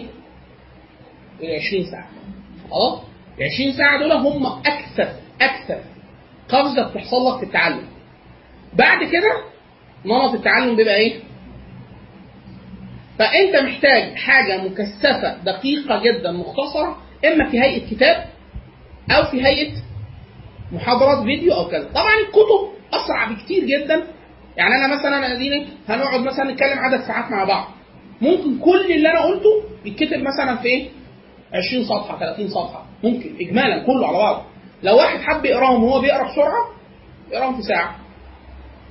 بل ما طبعا مش ساعة طبعا نص ساعة ثلث ساعة. فاللي إحنا قلناها في خمس ست ساعات ممكن واحد يقراه فالقرايه طبعا إيه؟ أسرع. حتى صاحب الشريعه يعني صاحب الشريعة دل على هذا. اقرأ. فالقراءة هي مفتاح. والقلم. علم بالقلم. لما رب العزة امتن على الناس بالتعلم فالكتاب بيختصر وقت كبير جدا. طب اختار أنهي نوع من الكتب؟ الكتاب المختصر الم... ال... ال... الذي وضع لهذا الغرض. اللي هو أنهي غرض؟ غرض التعريف المختصر الشديد جدا بالعلم. في كتب كده؟ آه. كل واحد مهتم بعلم يدور على الكتاب اللي اتحط بالطريقة دي. في إزاي؟ يعني تعرفين نظرية البرشام. برشامه برشامه الطالب المجتهد. اللي هو بيراجع منها قبل اللجنة وما بيخشش فيها اللجنة. البرشامة دي قائمة على مبدأ ال 20 ساعة. وبيختصر المجهود كله المنهج كله حاجة بسيطة. آه طبعا البرشامة دي فكرة عالمية فكرة إنسانية. يعني كل الحضارات عملتها. الفرعوني عمل برشامة سابها على المعبد وغيره. في أشهر برشامة في العالم اسمها كويك ستادي جايد ده حقيقية تتباع بفلوس مهمة يعني. خلاص؟ Quick Study Guide دي سلسلة عالمية. ال Quick Study Guide ده فيه إيه؟ هو ده حاجة ثانية وبرشامة ثانية افتكر اسمها. Quick Study Guide إيه؟ حبيبي Spark Spark Chart Spark Chart و Quick Study Guide دي حاجة ودي حاجة. بس الاثنين شكلهم واحد أنا عايز أعرف مبادئ الإحصاء من أولها لآخرها. ست ورقات. احصاء ست ورقات. بس. فهو تلاقيه عامل Quick Study Guide ست ورقات. أو Spark Chart ست ورقات. ومطبوع وملون وبيتباع بفلوس كتيرة جدا على الإنترنت. إحنا طبعا بننزله ببلاش. يعني. خلاص؟ طب أنا عايز أعرف آه كل حاجة كل حاجة بمعنى إيه كل حاجة؟ اللي هو التعريف البسيط المختصر بمعظم الأساسيات في التشريح. ست ورقات وملون ودقيق وخط دقيق زي ما هي برشامة بس إيه؟ شيك. طب أنا عايز أعرف حاجات عن قواعد اللغة الإسبانية. ست ورقات تاريخ العالم ست ورقات. تاريخ أمريكا أربع ورقات. كده الأرقام اللي أنا بقولها حقيقية. خلاص؟ حتى يعني ممكن توفيرها بسهولة جدا بي دي اف هو إحنا هي فعاله في إيه؟ إيه الغرض الذي وضعت من اجله؟ الست ورقات؟ تخيل أنت لو مسكت الست ورقات دول قريتيهم أو فريتيهم هيبقى عندك إلمام بتاريخ العالم المحطات الكبرى. إحنا لما بنيجي نقول السيرة إيه المحطات الكبرى؟ ممكن واحد وهو قاعد يقول المحطات الكبرى آه، بعثة النبي صلى الله عليه وسلم آه، آه، الدعوة السرية بعد كده الجهر بالدعوة بعد كده حصار شع- الشعب بعد كده وفاة عم النبي صلى الله عليه وسلم السيدة خديجة وبعد كده رحلة الإسراء والمعراج بعد كده وفود الأنصار بعد كده البيعة ده العهد المكي. هو ده اللي أنا قلت العهد المكي ولا إيه؟ النقاط والمحطات الأساسية. فأنا لو عملت الواحد كويك ستادي جايد للسيرة فبيع عنده المحطات الأساسية وبتاع. اللي هو ده بيتعمل إيه؟ اللي هو المواد اللي بتبقى معمولة بس إحنا اللي نستهدفه في الحاجات اللي زي كده التكثيف الشديد جدا عشان ما ضيعش وقت في إن أنا العلم ضاع فيه وقت كتير جدا وافاجئ إن أنا مش عايز ده. أو عايز أعمل مسح شامل سريع أفقي في مجموعة كبيرة جدا من العلوم عشان أشوف علاقاتها ببعض عشان لسه أنا ما اخترتش أنا عايز إيه. فأنا عايز أتعرف على كم مهول جدا من العلوم خلال أسبوع واحد. أسبوع واحد آخر الأسبوع أقول والله أنا يعني بصيت على 40 علم 45 علم في الأسبوع اللي فات ولقيت والله طب هو يقدر يعمل كده؟ آه ده هو ده الغرض اللي جعل ليه مش عشان التعلم ولا ده هو مجرد فهرس كثيف جدا بس اللي مكتوب بحرفيه شديدة جدا. مين بيكتب البرشامة العالمية دي؟ ناس غاية تخصص مجالات يعني بيجيبوا أحسن واحد بتاع علم نفس ويقولوا له إيه اعمل ال psy- ال psycho- ال psychology كله في ست ورقات. فبيحط التعريف العلمي والمدارس المشهورة وأشهر أسماء علوم وقالوا إيه والفرضيات الأساسية بتاعت العلوم وتاريخ ومش عارف إيه ست ورقات. هو أنتوا طبعا إحنا إحنا ممكن خلال في أي break من دول نجيب واحدة منهم. ننزل واحدة منهم ونوضحها حاجة لطيفة جدا. بس هي طبعا كلها بالإنجليزية. يعني ده هيستدعي بعد كده إن إحنا نعمل Quick Study Guide للغة الإنجليزية. خلاص؟ اتفضل.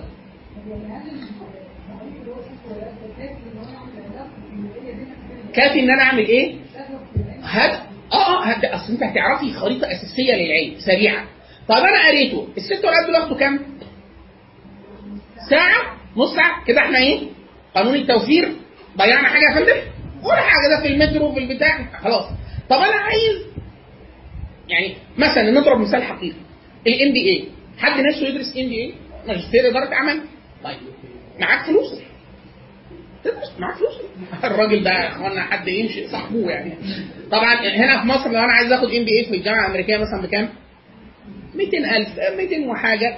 عشان كده أنا بقول خلاص؟ طيب أرخص MBA في مصر؟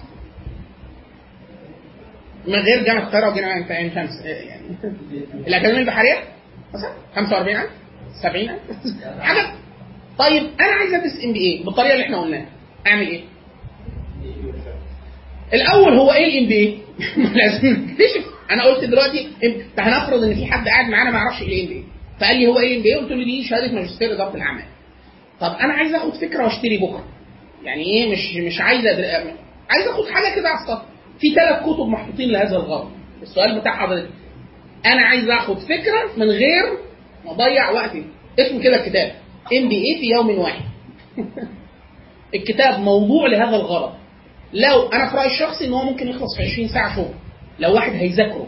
طبعا القراية ياخد على حسب أنتوا بتقروا في السرعه بقد إيه. الكتاب مثلا 200 ورقة ال 100 ورقة بتتقري مثلا في ساعة يبقى الكتاب بياخد ساعتين شغل ساعتين ونص. قريته. كده عرفت كل المعلومات. هو مقسم إيه؟ الام بي اي ده مواد كتير جدا مقسمة على سنتين. هو بيعمل إيه؟ بيختصر كل العلوم الأساسية وبيعمل فصل لكل علم بحيث أنت تبقى عارف إيه؟ المصطلحات الأساسية الحاجة دي بتتعمل إزاي المعلومات الأساسية الدقيقة ال- المختصرة جدا عن ده. خدت فكرة أنا قريته في إيه في قاعدة. لو أنا بقرأ بسرعة فعلا هقرأ في ساعتين ساعتين ونص. كده أنا ما ضيعش برضه إيه؟ حاجة. عايز حاجة خلاص لا قررت إن أنا إيه هضيع أسبوع. ال MBA دي بتاخد في سنتين فأنا لو ضيعت أسبوع أعرف هي إيه ما خسرناش حاجة. ومعلومات كويسة يعني تشغلني تشغلني يعني آه، ميزة الكتب دي ان محطوطة لأغراض آه، ادعاء- دعائيه يعني أنا عايز أقعد مع حد معاه MBA ونقعد نحكي يقول لي والله ما شاء الله حضرتك خدت MBA فين؟ اللي هو إيه بيسموها رطانة العلم الجدل أو الرطانه العلمية. إن أنا أتكلم بكلام يبدو لل اللي بيسموه العلماء زمان التشغيل. يقول لك فلان بيشغل. يعني يتكلم بكلام أهل العلم حتى يبدو من أنه من أهل العلم وهو ليس منه منهم. يعني إيه؟ مدعي. إيه؟ آه. يعني بس هو محطوط لهذا الغرض إن هو أنا إيه؟ فعلا اكتسب يعني آه، ثقافة اصطلاحية بحيث لما أكلم حد من أهل التخصص آه، يبقى حاسس إن أنا إيه؟ آه، لحظة. الكتاب اللي بعده اسمه إيه؟ ام بي اي في 10 أيام. معمول بحيث إن أنا كل يوم أقرأ فصل. بس إيه؟ كتاب أكثر دقة أكثر تفصيلا. مساحة أكبر طبعا معلومات أكثر دقة. مع المحافظة على إن أنا برضو معايا الاصطلاحات الأساسية بتاعت ال MBA لو واحد قاعد معايا بتاع MBA أكلمه آه أنت حضرتك خدت MBA فين؟ وأنا على بابا الله لسه جايب الكتاب امبارح. يخلص في قد إيه؟ تقريبا. هو يتقري؟ برضه يتقري في أربع خمس ساعات. هو كتاب. في الآخر طلع نزل كتاب. لو أنا قعدت عليه من الجلده للجلدة. لو هذاكره ياخد 10 أيام. كل فصل ياخد يوم. متقسم برضه نفس الطريقة. طب أنا قررت إن أنا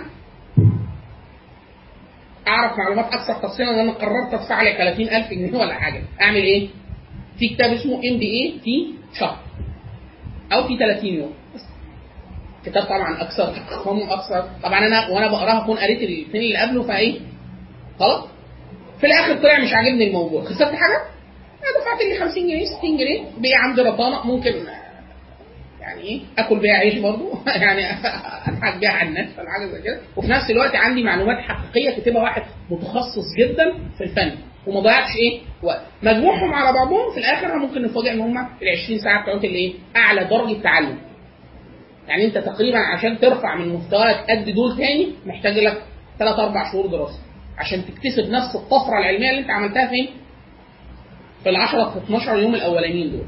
لو أنا بقى خلاص راجل يعني آه، عايز أشوف حاجة أو بتاع ممكن أشوف دور على محاضرة مضغوطة آه، سلسلة محاضرات ما تزيدش عن 10 محاضرات 15 محاضرة لحد متخصص لو أنا قررت آخد خطوة بعد كده لكن كل الهدف من الكلام في الأول إيه إحنا ده كل ضرب مثال إن أنا إيه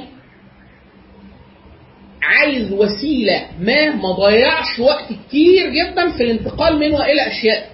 يعني في واحد يقول لك أصل أنا فتحت الكورس ده وبعد ما خدت كورسين طلع الموضوع مش إيه؟ مش عاجبني. أنا عايز أعمل ال test ده والاختبار ده بسرعة بدون إضاعة وقت بمجهود قليل وبرضه في نفس الوقت بكتسب قيمة حقيقية وليست إيه؟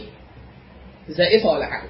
إحنا بدينا من اول Study Guide ست ورقات أربع ورقات هو ال Spark Chart وبعد كده وصلنا لغاية الكتب المو... المعمولة مختصرة شديدة جدا. زي إيه؟ طب أنا واحد يقول لك طب أنا التاريخ الإسلامي. ده فيه سبارك شارت والله تاريخ أمريكا فيه سبارك شارت تاريخ العالم فيه سبارك شارت التاريخ الاسلامي ما شفتلوش سبارك شارت طب أعمل إيه؟ في سلسلة عالمية وهي مترجمة للعربية اسمها إيه؟ مقدمة قصيرة جدا. اسم السلسلة كده. أنا دلوقتي عايز أقرأ التاريخ الإسلامي كله على بعضه أو أعرف إيه النقاط القفزه والمحطات الأساسية. في كتاب واحد وكتاب صغير واقراه في قعده أهو خلاص أنا راجل مش فاضي يا عايز اقراه في ساعة ونص. كتاب سلسلة اللي هو هي اسم السلسله مقدمة قصيرة جدا في مقدمة قصيرة جدا اسم العنوان التاريخ الاسلامي طب أنا عايز أعرف حاجات عن الفيروسات. بس برضه ساعة ساعة ونص. في مقدمة قصيرة جدا الفيروسات. عايز أعرف تاريخ الرياضيات نفس الحكاية. عايز أعرف حاجة عن الاقتصاد نفس الحكاية. عايز أعرف كل حاجة معمول فيها مقدمة قصيرة جدا. أو السلسلة اللي بيعملها المجلس الأعلى للثقافه مترجمة برضه من كتب أجنبية وكتب بيختاروا كتاب جيد جدا كمقدمة للعلم السلسلة اسمها أقدم لك. اللي شبهها بره اسمها كرتون جايد. أقدم لك ده إيه؟ أنا عايز أقرأ علم الاجتماع في ساعة. يعني إيه ساعة؟ بقى عايز أقوم بعد ساعة ونص يقابلني أستاذ علم اجتماع أقول له إيه رأي حضرتك في المارك... ال- البنيويين؟ ويعني هل كلام البنيويين في مسألة المجتمع ولا الماركسيين؟ وهو ياخد كلامي على جد أنا بتكلم باصطلاح أهل العلم وفي نفس الوقت إيه؟ وأنا عارف طب هو لو قال لي هم الماركسيين قال- أقول له أنهي ماركسيين؟ ما أنت عندك دلوقتي ماركس نفسه الاطروحه بتاعته وعندك ألتوسير وجرامشي أنت عايز مين؟ هو أنا اللي بقوله كلام صح؟ آه كلام صح؟ وأنا فهمت قالوا آه الكتاب تخيلوا عبارة عن إيه؟ الكتاب كله رسومات كرتون.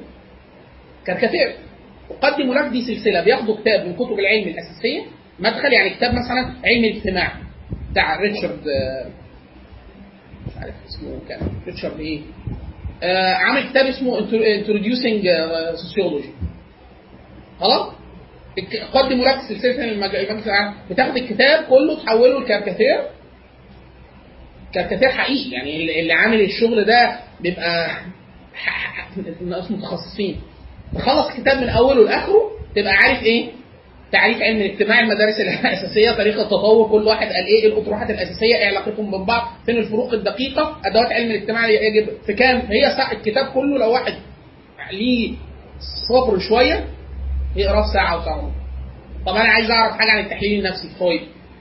طب كتب فرويد يعني تفسير الأحلام 700 صفحة مش عارف هقرأ أنا الكلام ده عشان أعرف فرويد قال إيه؟ لا اقدم لك التحليل النفسي. خلصنا. ساعة ساعة ونص. بعد كده حابب تشتري يا فندم؟ تدخل في المحل جوه. مفيش حاجة. خلاص روح. طب لو أنا عجبني الموضوع أنتقل للمساحة بتاعت إيه؟ أو ممكن أبدأ قبل اقدم لك أعمل إيه؟ يعني في السايكولوجي أنا عايز أدرس علم نفس أعمل إيه؟ أروح أعمل إيه؟ Quick Study Guide أو SparkChart psychology بعد كده أروح اعمل إيه؟ أقدم لك علم النفس بعد كده أو مقدمة قصيرة جدا علم نفس. عرفت ده؟ أنت دلوقتي تقدر بقى تختار ممكن تاخد اي أي كورس مقدمة مختصر أو آه، كورس مبدئي آه، آه، مدخل لعلم النفس كده. أنت إيه؟ من غير ما تكون ضيعت إيه؟ وقت كتير جدا. يعني خلال ساعة ساعتين جادين تقدر إيه؟ تعمل إلمام حسن أو جيد بعلم العلوم. أن أخونا عنده سؤال. هو مثل السبورت شارت هو أنا الحاجات المكتوبه اللي دي اللي كاتبها جواب مجدد إحنا متفقين من الأول خالص إحنا ثبتنا فكرة إن أنت عندك إطار مركزي مختلف. إزاي نقدر المعلومات بقى الكلام ده؟ إزاي وأنا شيء؟ كما هي. يعني أنت في مقدمات العلوم مقدمات العلوم هو بيخبرك عن العلم كما هو. كما هو. فبيقول لك اللي حاصل. أنا عايزك تحكي لي اللي حاصل ماليش دعوة. اللي حاصل. تاريخ العالم مش تاريخ العالم. ماشي. جابوا جابوا في النص ولا لا؟ جابوا طبعا. هجرة النبي من مكة مش عارف إيه. دي السبارك شارت بتاع التاريخ العالمي ليه؟ من الحاجات الأساسية جدا آه، وواقعة بدر تلاقيه لازم جايبها هجرة النبي صلى الله عليه وسلم المدينة. لازم جايبها معركة كذا لازم جايبها بس هو جايبها إيه؟ أنا كراجل غربي. كراجل غربي. التاريخ المسلمين ده كام سنة؟ أنت ش- كمسلم شايف إن أنت مركز العالم. أنت شايف كده. خلاص؟ هو شايف إن أنت إيه؟ 1400 سنة حصل حصلش حاجة. لكن الحضاره الصينية أربع سنوات ده صلاح. إحنا حضارة سبع سنوات وه- وهكذا. فإيه؟ التاريخ كله على بعض. هو شايف كده. فالوقائع اللي بيجيبها أنا لو أنا راجل غربي ما أعرفش حاجة لما جه عمل لي مسح كده للتاريخ الإسلامي فهقول لك آه دي الحضارة ال- اليونانية كانت هنا الحضارة الفينيقية هنا الفراعنة هنا آه اسمه إيه ده؟ الامبراطور اليابان الفلاني كذا الصين بعد كده آه، أقعد أنقل لغاية بعد كده ظهور الحضاره العربيه الاسلاميه دولة امويه دولة عربية. كل ده هتعرفه في شارت بتاع ست ورقات ما إحنا برضه يعني قال لك أنا عايز آكل 5 كيلو كبدة ومعانا 12 جنيه. يعني أنا عايز أعرف حاجة مختصرة عن العلم مش ست ورقات يبقى أنت عنصر التكثيف. بس هي مش مش حاجة مش مش مرتجله ولا لأ حاجة فيها قدر كبير جدا من الدقة. تمام؟ طيب. إيه؟ أقدم أقدم لك في أعداد كثيره مرفوعة على الإنترنت وهي أي حد طالب آه، هي أصلا السلسله رخيصة جدا. يعني الكتاب بيبقى رخيص جدا لأنه مدعوم مجلس اعلى الثقافه آه، فالفكرة بس تلاقوه فين؟ منافذ. يا إما في المنفذ بتاع مجلس اعلى الثقافه اللي في الأوبرا دار الأوبرا نفسها. فيها مركز قومي الترجمة مجلس اعلى الثقافه يا إما لو حد فيكم طالب في جامعة عين شمس أو ليه طالب في علم جامعة عين شمس في مركز دائم منفذ فئة دائم للمجلس الأعلى للثقافة والمركز القومي للترجمة. ولو أي طالب بياخد آه، خصم 50% جوه الجامعة. المجلس الأعلى للثقافة والمركز القومي للترجمة. فمعظم برضه بيجيبوا مقدم لك خلاص؟ طيب. لو حد عنده أسئلة لغاية دلوقتي في اللي إحنا قلناه. يعني. طيب.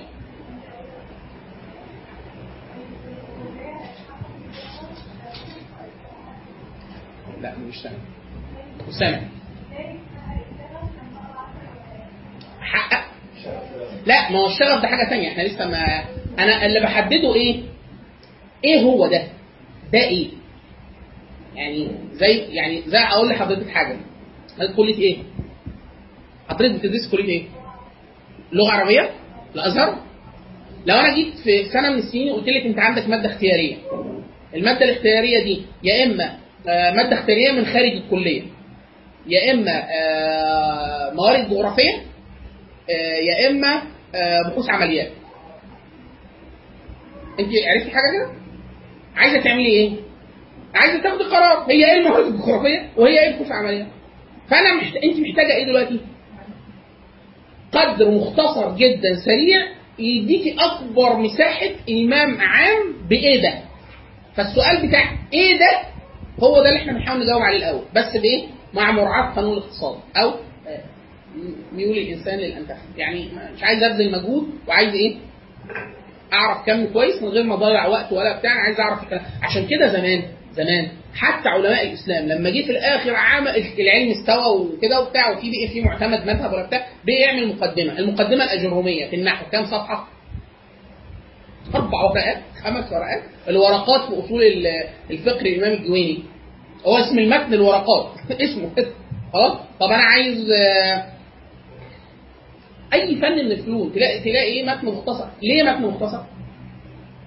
أنا عايز مثلا هدرس فقه.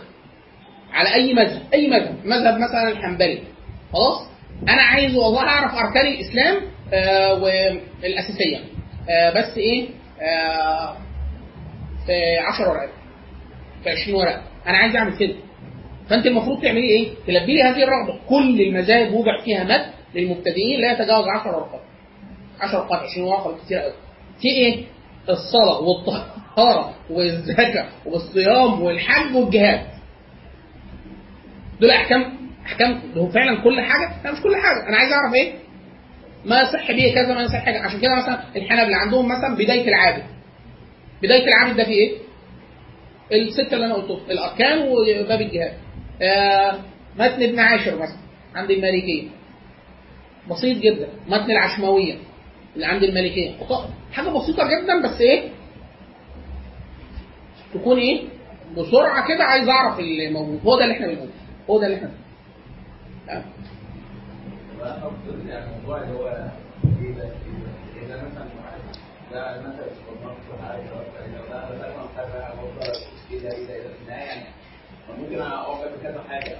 حلو. ما ده السؤال الجاي. لسه. لسه. إحنا عندنا هتبقى اشكاليتين إشكاليتين. يا فندم افرض أنا اخترت حاجات طلعوا ب 150 ألف جنيه. أعملهم إزاي؟ أو لو شفت كل حاجة وما حددتش لسه أنا عايز أعمل إيه. يعني أنا شفت 60 علم واتبسطت. يعني أنا بصراحة أنا زرتكم واطلعت على المنيو فيعني جمبري حلو حلو ما فيش كلام. والشوربة كويسة ويا سلام لو جبت له حاجة. طب هناكل إيه؟ والله لسه ما حددتش دي إشكالية هنقولها اللي هو فكرة إيه؟ آه طب أنا لسه مش لاقي نفسي. ممكن تدور على نفسي معايا نلاقيها؟ هنشوف شوف نلاقي نفسك. المفروض أو مطلوب ان أنا مثلا ابقى ملم إحنا كل ده لسه من الع- العلم ولا حاجة. إحنا في مساحة. عشان كده إحنا في الأول قلنا تعريف العلم والثقافة. إن أنا عايز آخد ثقافة علمية. يعني بحيث لما أقول لك هو إيه علم بحوث العمليات ما تقوليش هو إيه إيه, إيه علم بحوث العمليات تبقى عارف تقول آه علم البحوث عن الماده مش ده اللي اتعمل كذا وسنه كذا وكان الهدف بتاعه أساسي كذا والأبواب الأساسية بتاعته كذا؟ آه مش حلو. عجيب. تبقى كده أنت إيه؟ عندي ثقافة في كذا مجال ولكن العلم لا كل ده برضه لسه ما وصلناش ثقافة في كذا مجال. اللي إحنا عملناه ده اللي هو التشغيل. إحنا إحنا كده بقينا مجموعة من المشاغبين. اللي هو إيه؟ أنا قاعد كده عندي معلومات عامة بس إيه ما يعني ما مش معلومات حاجة يعني. عشان أنت يعني زي بالظبط دخلت محل وشفت مكنة أنت مش عارف هي إيه. إيه دي؟ أقول لك دي بتعمل كذا امكانياتها كذا مش عارف إيه. هو ده اللي أنت عايز تعرفه في الأول يعني. لسه بقى هنشوف حاجات تانية بعدين. طيب اتفضل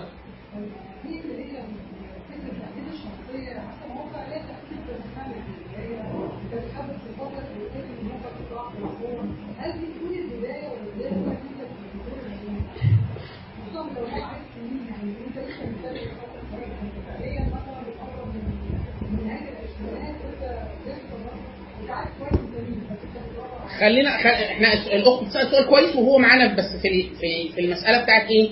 آه اللي هو أنا مش لسه ما حددتش حاجة، ليه؟ أنا مش عارف نمط شخصيتي أو إيه الأنسب حاجة لنمط شخصيتي، فأنا محتاج الأول أتعرف على نمط شخصيتي وأعرف أنا استعدادي لإيه؟ أميل أو هوايا لإيه؟ وأحدده بشكل أقرب للعلميه أو أقرب للدقة وبعد كده أنتقل. فهنقوله جوه ال... طيب آه ماشي برضه السرطان العضلات إحنا لسه ما حددناش على فكره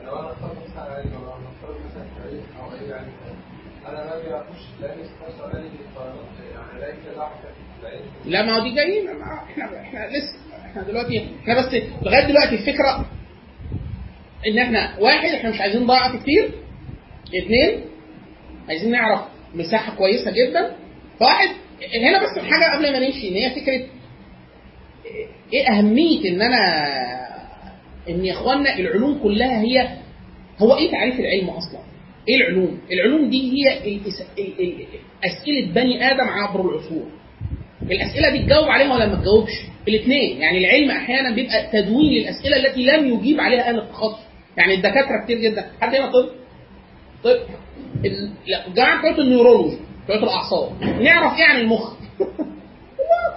حاجة جميلة وكويسة وشرقاوي بتاع كبده ومخ يعني إحنا تقريبا مساحة الانون في العلوم العصبية أكتر بكتير جدا منهم طب هم هو علماء ورايح للجامعة وجات من الجامعة وطالع من المعمل. هو أنا كاتب الأسئلة.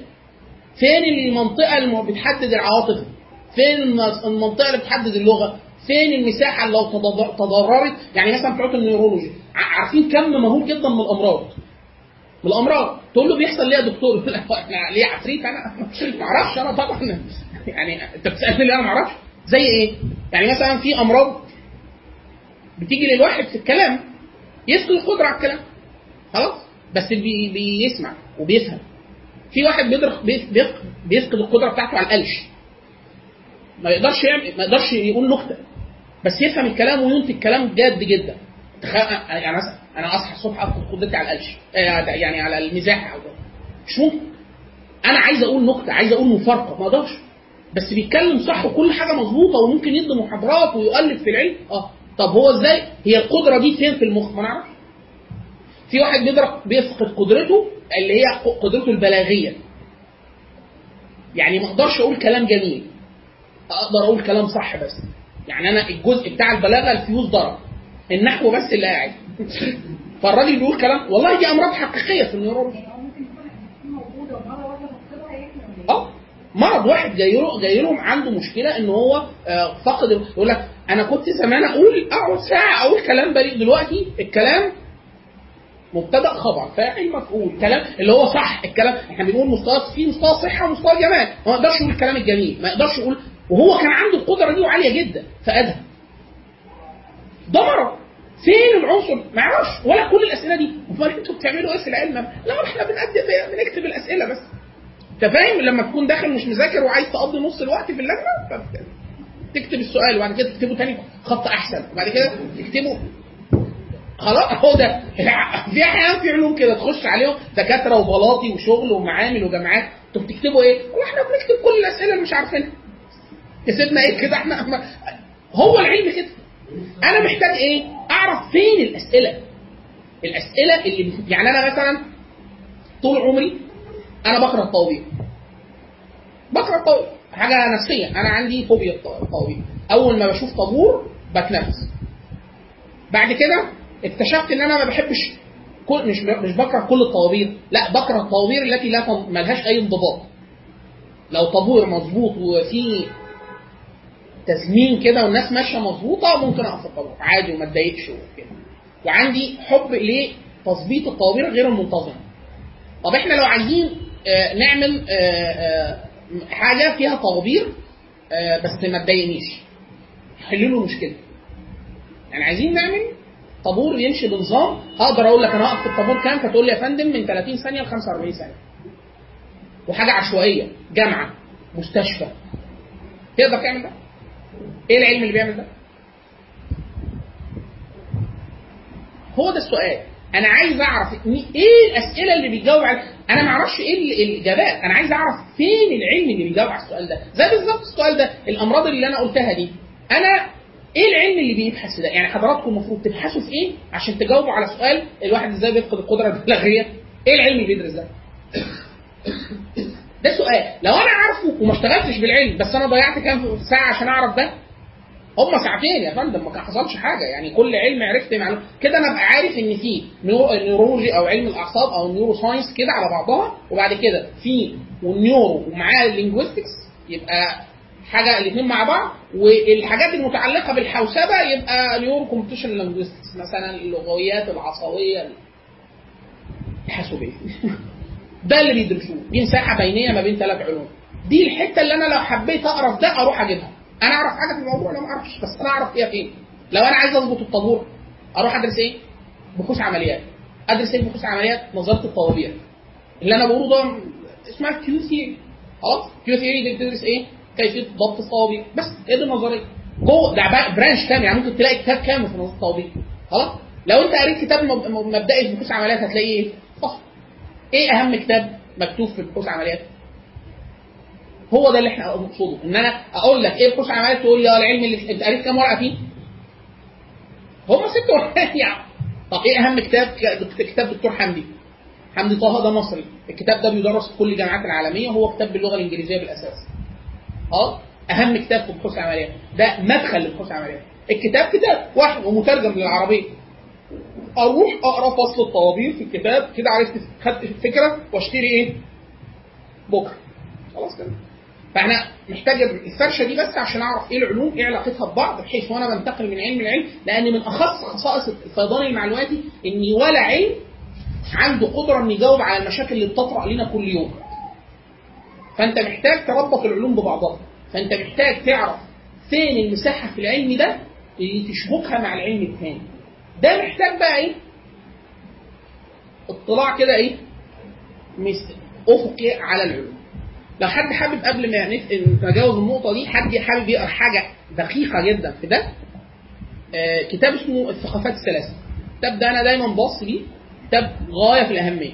اسمه الثقافات الثلاثة. العلوم الإنسانية والعلوم الطبيعية والعلوم الاجتماعية.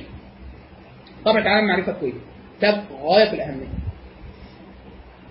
إيه اللي الواحد هيستفاده لما يعرف حاجة عن اللسانيات وحاجة عن البيولوجي وحاجة عن الفيزياء وحاجة خلاص؟ وهي أنا مش هقعد أدرس كل حاجة الناس بتتصور إن أنا إيه؟ أنا عايز أبني يعني إيه؟ هعمل حاجة أفقية كده. بعد كده هعمل حاجة أفقية كده. بعد كده حاجة أفقية كمان. بعد كده أروح مطلع. عندام بقى. حاجة بقى هبقى إيه؟ متخصص فيها. طيب؟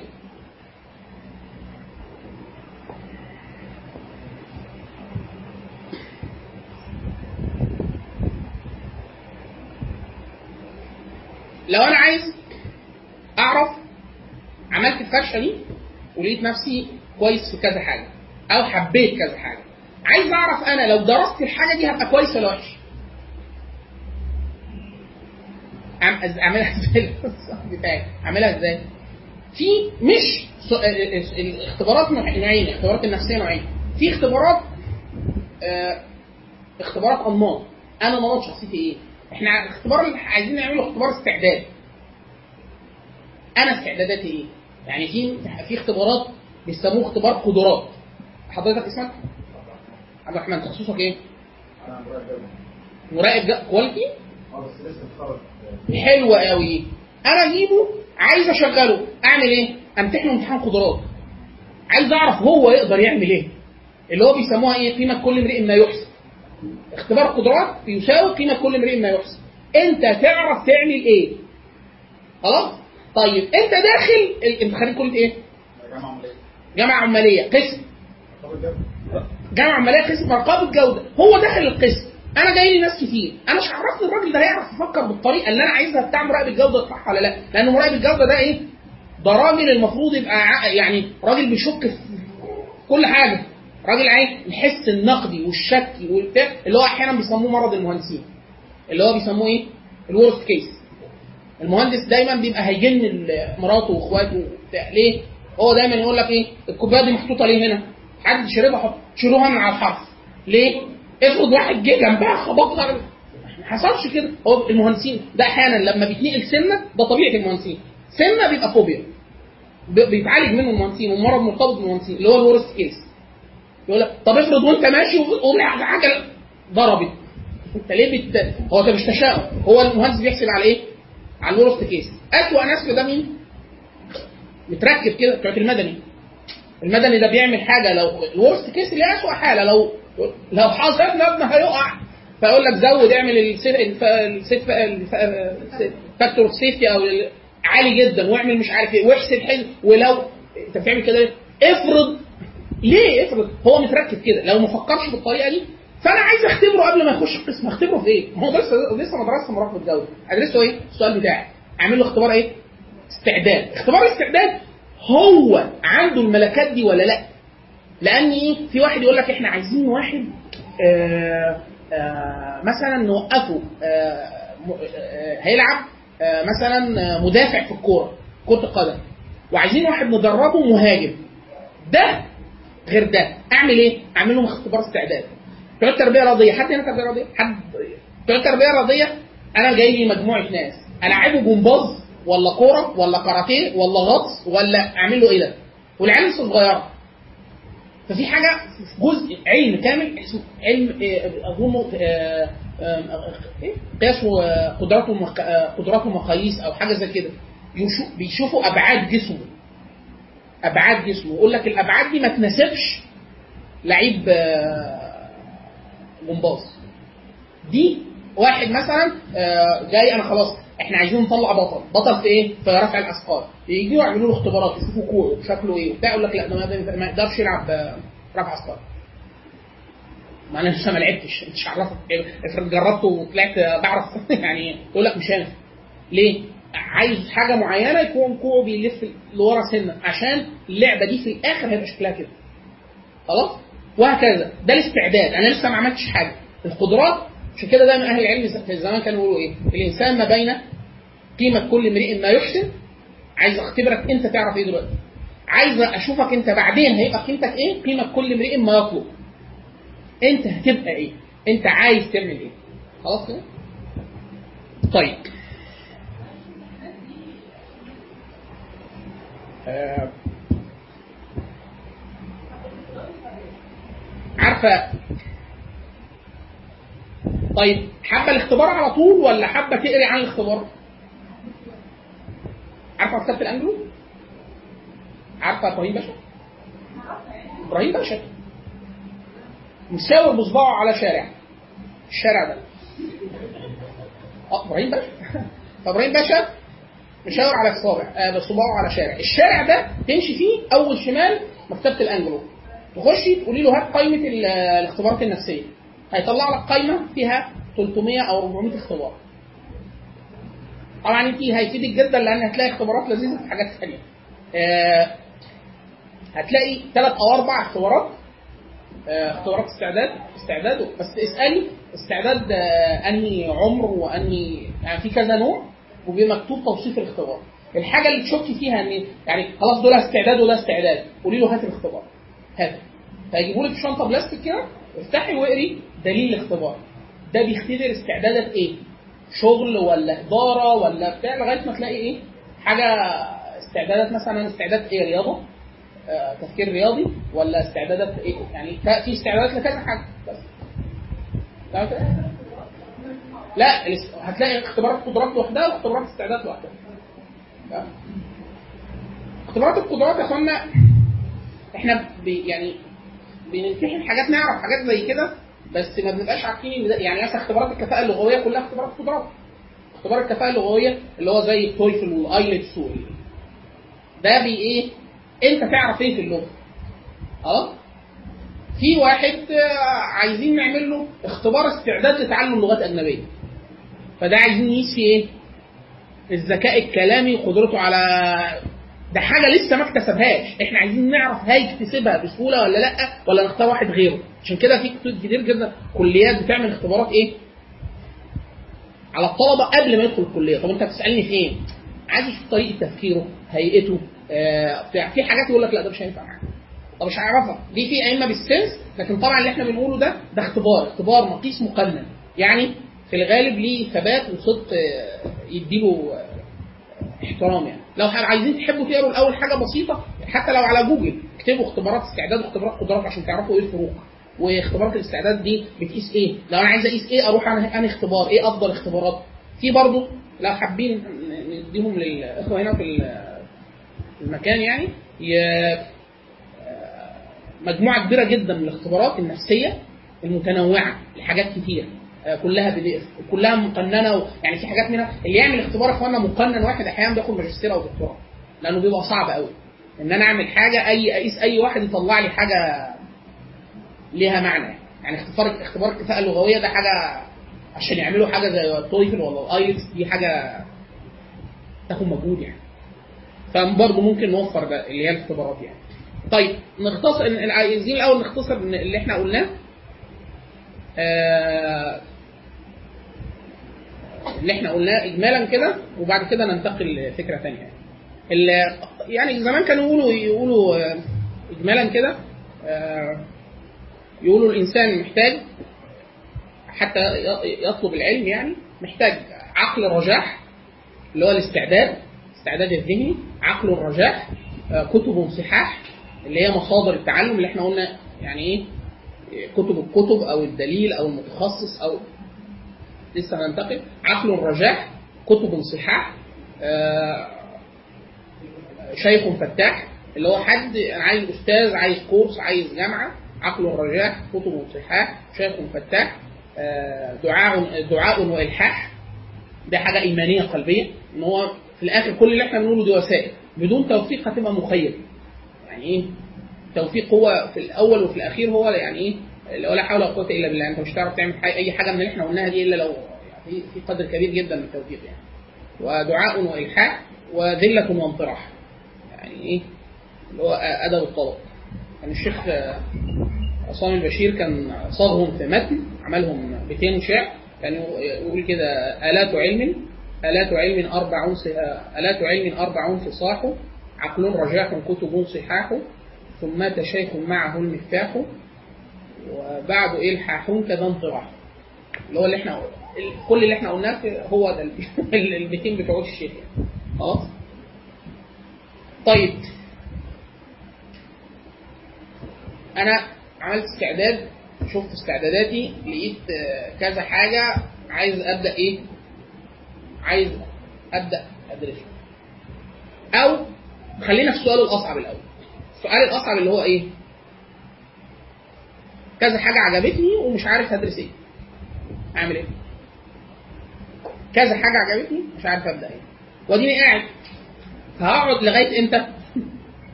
القعدة الإنسان ميال بحكم قانون الاقتصاد إن هو إيه؟ يقعد في المساحة دي يقول لك أصل أنا لسه ما لقيتش نفسي. طب هتلاقيها إمتى؟ مش عارف.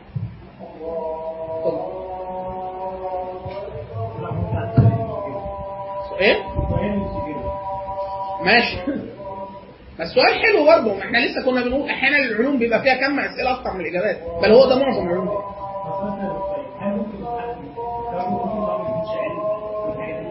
العلم؟ في في أنت عارف أنت تقسيم الناس آه، أحد النظريات في علم النفس بتاعت الذكاء الذكاء فيه نظريات كتيرة جدا. في منهم الذكاءات المتعددة. الذكاءات المتعددة بيقولوا إيه؟ إن اللي إحنا بنسميها في العلوم الشرعية مساحه الأخلاق إن ربنا خلق الناس أو أنت كبني آدم عندك حاجات وهبية وحاجات كسبية. الوهبي ربنا خلقك بيها. أنت ربنا خلقك كريم.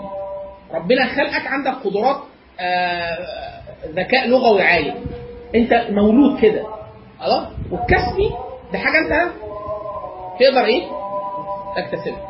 ففي واحد مولود كريم وفي واحد ممكن يكتسب الكرم. في واحد ربنا خلقه حليم وفي واحد ربنا خلقه غضوب بس يبقى ممكن يبقى حليم خلاص في واحد ربنا خلقه آه، راجل بتاع قوة بدنية يعني ده راجل أحسن حاجة يقدر لما نعمل له اختبارات استعداد هيطلع إيه؟ ذكائه اللغوي ضعيف جدا، ذكائه الرياضي ضعيف جدا، ذكائه الاجتماعي ضعيف جدا، عبقري في الذكاء الحركي. زي لعيبة الكورة، لعيبة الكورة أحسن لعيب كورة في العالم لما تيجي تقعد معاه تلاقيه مش عارف يقول إيه؟ كلمتين أهو. متوتر، لا هات واحد بتاع مصارعة بقى. خالص مفيش كلام ده بيضرب بس يعني هو إيه ده هو هو عبقري من ناحية إيه؟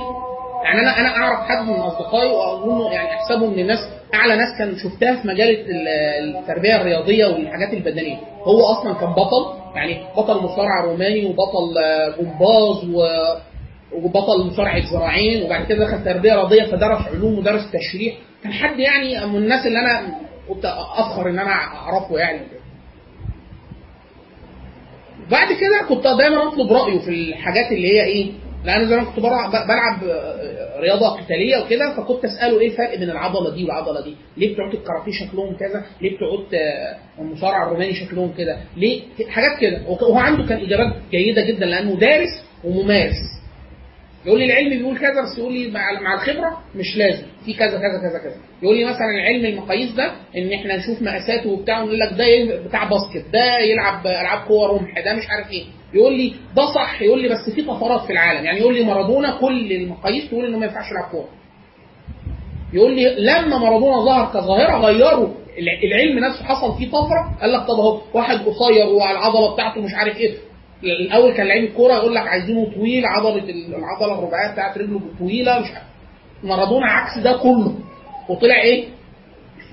من الناس غيروا ال- العلم فيقول لي لا في حاجات الخبرة إيه؟ الخبره تكذبها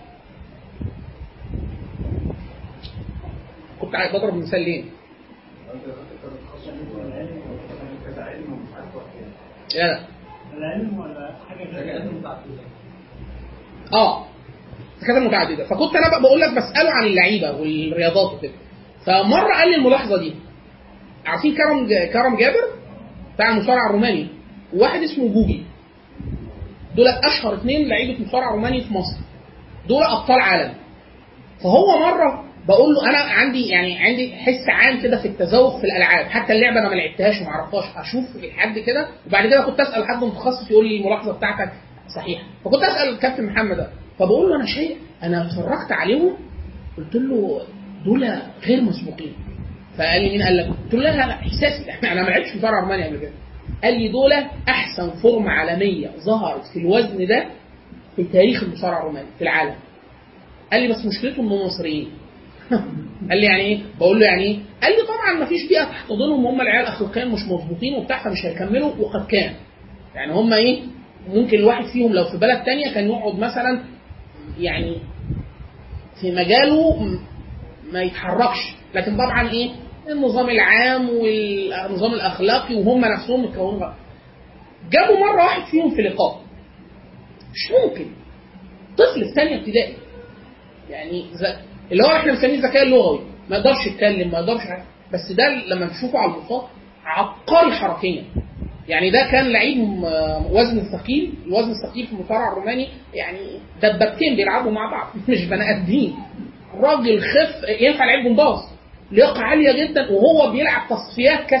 يعني آخر ماتش بطولة العالم اللي خد فيه الميدالية الذهبية لقب بطل عالم في اللعبة كسب اللعيب اللي قدامه فرق 11 نقطة.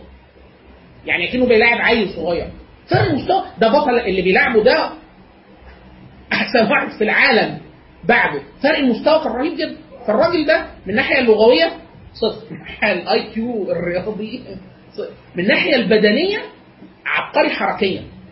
مثال مشهور جدا. في واحدة كانت عاملة سلاسل آه، معاهد آه، رقص وباليه وبتاع حاجة في أوروبا.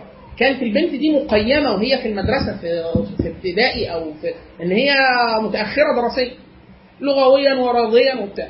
أمها ودتها للراجل بتاع المختص النفسي اللي في المدرسة الراجل كشف عليها بعد كده قال لها هاتي بنتك بكرة أنا عايز أكلمك في حاجة وبتاع. راح. فقال لها قال البنت استنينا حبيبتي هنا في ال- الأوضة دي وتعالى نكلم ماما. دخلوا في أوضة تانية يشوفوها هي ما تشوفهمش. شغل لها موسيقى.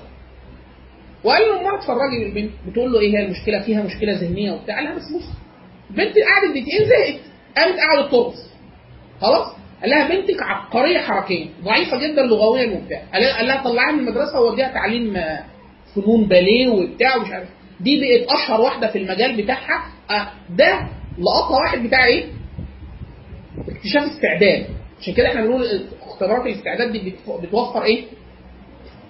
بتوفر إيه؟ مجهود ضخم جدا إن أنت أنا أحسن حاجة ممكن أعملها في كذا فهو فكرة إيه؟ الاستعدادات. في واحد استعداده الحركي عالي في واحد في واحد ممكن زي ما انت قلت كده آه نكتشف إن هو إيه؟ ده يعمل حاجة بدنية أحسن. أو في واحد نقول له لا ما, ما, تبقاش مهندس. ادرس تعليم فني. يقول لك أنا مهندس أطلع فني أه خليك في الفني أحسن. ليه؟ المهندس ده عايز تفكير تجريدي. آه يا راجل ديزاينر ولا بتاع مش عارف إيه. أنت كفني هتبقى عبقري. خليك فني. فيقول لك لا أنا عايز أبقى مهندس. خلاص خليك.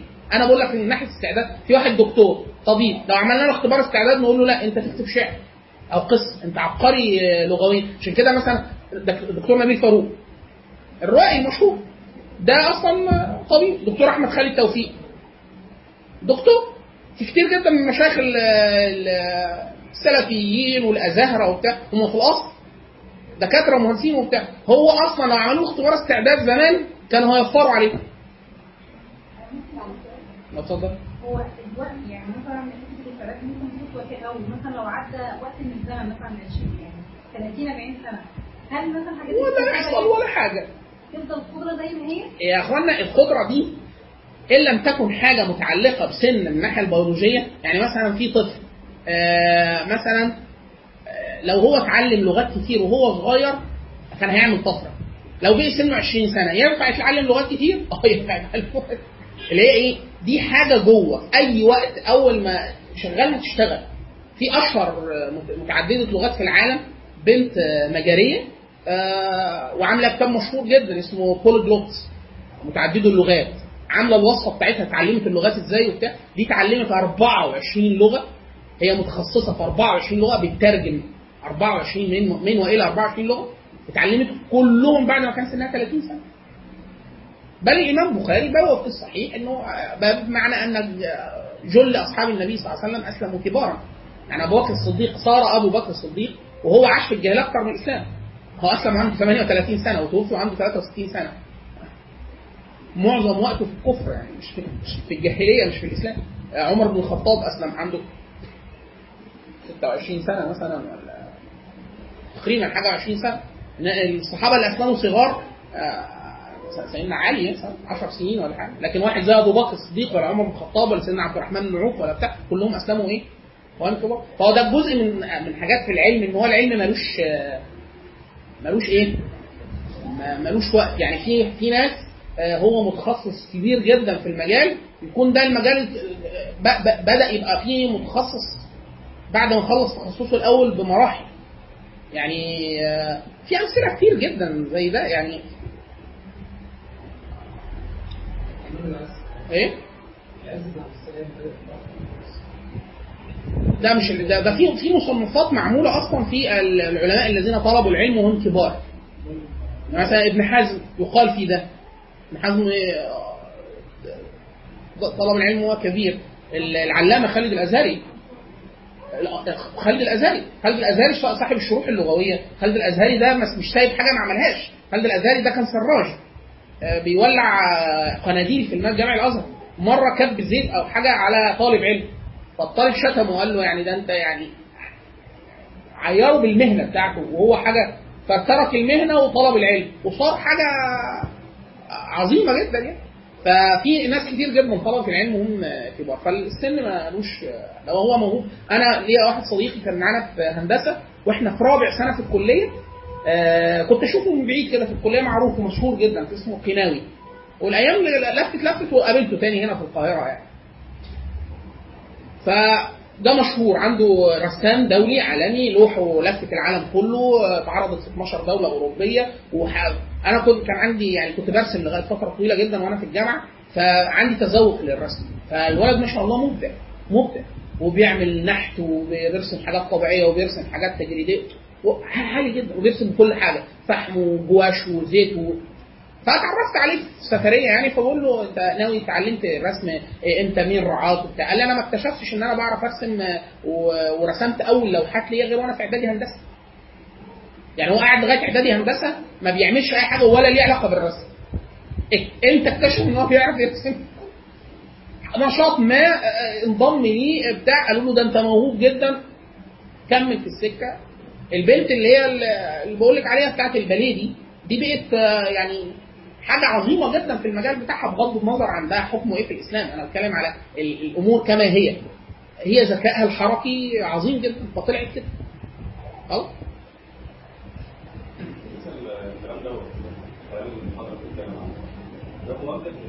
ده يعني بشكل عام في 2008 هل كل الناس هم على على كده ثقافه قويه يعني الثقافة موجهة للجميع. الثقافة موجهة للجميع. العلم؟ لا مش للجميع. العلم عشان نبقى صراحة أقل القليل اللي هو بيكمل في طلب العلم. ليه؟ لأن شروطه كذا شرط. فنادر ما تتوفر لكل الناس. يعني أنت آه كم نسبة المتخصصين في في أي مجال؟ من جملة الناس. لهم عددهم عددهم قليل جدا. لكن إحنا بنعمل إيه؟ ال- الكلام في العموم بيعمل إيه؟ أنت أصلا أصلا مش عارف قدراتك. فأنت عايز تحدد أنا أقدر أعمل ده ولا ما أقدرش أعمله؟ ولما ما قدرتش أعمله؟ ده هيبقى في الثقافه العامه هل هي مفيدة؟ مفيدة جدا. ليه؟ لو أنت ما تعرفش الحاجة مش أنت اللي هتعملها. ممكن تدل غيرك. رب مبلغ أو عن سامع أو ودي الأهم على الإطلاق. ان انت تنشئ ده يعني معظم الأئمة الكبار أبهاتهم مش علماء يعني الإمام البخاري إيه فضيلة أبوه؟ فضيلة أبوه إحنا ما نعرفش مين البخاري ولا أمه ده كان راجل تاجر بس إيه؟ كان محبا للعلم محبا للعلم دي اللي إحنا بنسميها إيه حاليا؟ مثقف مثقف يعني إيه؟ هو ما طلبش الحديث ابنه وهو صغير يروح موديه العالم هو هيعرف منين هو إيه علم الحديث وإيه مصطلح حديث إلا لو عارف يعني إيه علم مصطلح حديث أنت فاهمني؟ فالثقافه دي أصلا يعني وكأنها المشكل الرئيسي هي النظارة اللي أنت بتشوف بيها العالم. يعني أنا أحيانا في أبقى قاعد مع حد مثلا تعليمه قليل أو حاجة زي كده فيقول يا سلام لو في حاجة تعمل كذا فأنا أبقى قاعد هو في فعلا حاجة بتعمل ده في ثلاث علوم بيدرسوا. هو الراجل قاعد مش شايف أي حاجة مش شايفها مش شايف. في شاب أنا كنت أعرفه وهو في ثانوي فدايما الطالب اللي في ثانوي بتبقى ثقافته في العلوم ضعيفة جدا. يعني مش عارف إيه. فبيبقى التفكير الابداعي عنده عالي المعلومات قليلة جدا. فبيقول لي أنا نفسي أعمل اختراع. دايما الإنسان وهو صغير بيبقى فاكر إن الاختراع ده إيه؟ يعني أبقى اصحى صاحي من النوم. ما هو طبعا مش كده. هو علوم وبعد كده أسئلة وفين مساحات الفجوات اللي الناس مش ما اشتغلتش عليها وبتعمل مسألة وفي الآخر تعمل حاجة زي كده. ده ده, المسار الطبيعي للابتكار يعني. أنت بتعرف الأساس ثم تبحث عن غير المحلول أو ال- المحلول وأنت لاقي له حل تاني أو كده انت أصلا مش عارف إن العلم موجود هتخترع إيه فبقول له. فأنا يعني بجري يعني فبقول له زي إيه يعني قال أنا نفسي أعمل اختراعات في الكهرباء والفيزياء وبتاع ماشي آه زي إيه؟ قال لي يعني أنا فكرت في فكرة أظنها مش موجودة. أظنها دي اللي هو إحنا رجعنا لمسألة إيه؟ هو إيه الموجود؟ لو أنا عايز أعرف هو موجود ولا مش موجود أسرش فين؟ أدور على إيه؟ هو ده السؤال ده الغرض الأساسي من فكرة ال فبقول له زي إيه؟ قال لي تخيل إحنا هنا في الأوضة لو إحنا عايزين نشحن موبايلاتنا كهرباء نشحنها إزاي؟ فهنحط الفيش تخيل لو نعمل حاجة تشحن الحاجات wireless فهو بيبص على وشي يعني أنا قلت له طب ما هي معمولة قال لي هي إيه اللي معمولة؟ قلت له الشحن ال wireless قال لي كهرباء كهرباء مش شحن قلت له آه موجود بس هو مشكلتها إن هي حتى الآن نطاق ضيق يعني إحنا هنا بس نشحن هنا بس لو طلعت بره الأوضة آه، طب هم حاليا بيعملوا إيه؟ بيطوروا هل- يعني موجودة يا خسارة إيه اللي هو هو أنت فاهم؟ فأنت الأساسيات الأساسيات علم الفيزياء ده فيه إيه؟ أقسامه الأساسية إيه؟ الطب أقسامه الأساسية إيه؟ وهكذا عشان أنا بعد كده ممكن يعني أنا قابلت شاب سنه لما قابلته يعني كان 14 سنة.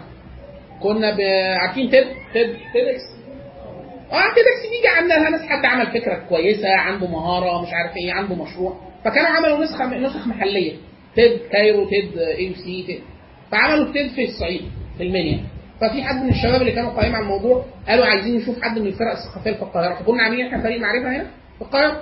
فرحت أنا وحد من الشباب احمد ابو خليل رحنا إيه فكان لي أنا كل- كلمة تلت ساعة و25 دقيقة بس. ففي ناس جاية اللي عامل مشروع اللي مش عارف إيه وناس اعمارها كلها متقاربة يعني ثلاثينات أواخر عشرينات. ده سنه كام؟ 14 سنة. طب إيه اللي هتقوله للعالم؟ يعني إيه إيه خبرتك اللي أنت جاي تقولها 14 سنة؟ في قبله ولد 17 سنة. كان كان بيكتب روايات ونشر حاجة وطبع له حاجة وبتاع. فبالنسبة لسنه حاجة كويس. طب 14 بقى؟ مفيش. هتقول لي أنت كنت بتعمل إيه في أولى إعدادي وخمسة ابتدائي؟ ما حصلش. الولد إيه؟ طلع إيه؟ شغال مبرمج في شركة برمجيات كبيرة كسبان أكبر المسابقة اللي عملتها مكتب رئاسه الوزراء ساعتها مين يعمل software للانتخابات الإلكترونية لمجلس الشعب السوري. ال software اللي نجح ال software بتاعه هو. وخد الجائزه وتعين في شركة ضخمة جدا وبتاع. وهو عنده 14 سنه أنا رحت قلت أتعرف عليه. فرحت أنا مستني الناس بتسلم عليه وبتاع. هو الولد ما شاء الله آه، طبعا كان في آه، بنات في عمره كتير. في ففي ناس جاية تسلم عليه عايز يتصوروا معاه وبتاع. أنا مستني عايز أسلم عليه فعلا وأشوف إيه. بس أنا السؤال بتاعي بقى سؤال إيه؟ أنت عملتها إزاي؟ يعني أو 14 سنة ده صغير جدا. ف أول ما شفته أنا لسه عايز أسأله أقول له أنا فلان بعمل كده. باشمهندس ايمن إزاي حضرتك كان نفسي أقابلك من طب كويس. طب تعالى نتعرف على بعض على قال لي ده أنا زميل كذا فلان كنا إحنا عاملين فريق كذا شق ففي معانا طلبة صغيرين في ثانوي في أسيوط فهو صديقه. قلت له طيب تمام. أنت. خلاص هو عارفني أنا وعارف أنا متخصص في إيه أو بعمل إيه أو كده. أنت حبيبي آه بابا علوم حاسب؟ لا. ماما علوم حاسب؟ لا. طب بابا مهندس لا ماما مهندسه لا طب إيه الحكاية؟ بابا متخصص إيه؟ قال لي بابا أداب إنجليزي. ركز بقى. أداب إنجليزي. طيب أنت من إمتى بقيت مبرمج. قال لي والله أنا بابا من وأنا صغير عندنا وصلة إنترنت في البيت. اللغة الإنجليزي بتاعته ممتازة اللغة العربي بتاعته ممتازة. فبقيت بعمل إيه؟ بخش النت أشوف الحاجة اللي تعجبني أشوف الكورس وأسمعه وأفضل. وأنا 10 سنين 11 سنة بخش في المنتديات أسأل وبتاع لقيت الناس بت- بتسألني وإن أنا الخبرة اللي عندي خبرة كويسة فبقيت أراكمها وبتاع وأتعلم لغات كاملة لغايه ما بقيت شبه متخصص. وهو عنده 13 14 سنة. خلاص؟ أنا خدت تخصصات عليا علوم حاسب فأنا عايز أعرف هو فعلا يعرف إيه. قلت له طب أنت بتشتغل بإيه لغات؟ كذا كذا. قعدت أسأله حاجات. أنا طبعا ما يعني مش coder. أنا اعرف الكود يعني جربته قبل كده بس إيه حاجة بسيطة عشان اعرف الفكرة لكن أنا مش هشتغل coder اي واحد داخل علوم حاسب وهو سنه كبير في الغالب ما بيبقاش coder لأن أنا خلاص كبرت على الكلام ده. حد ممكن في لياقه وسن اخر يعمل ده.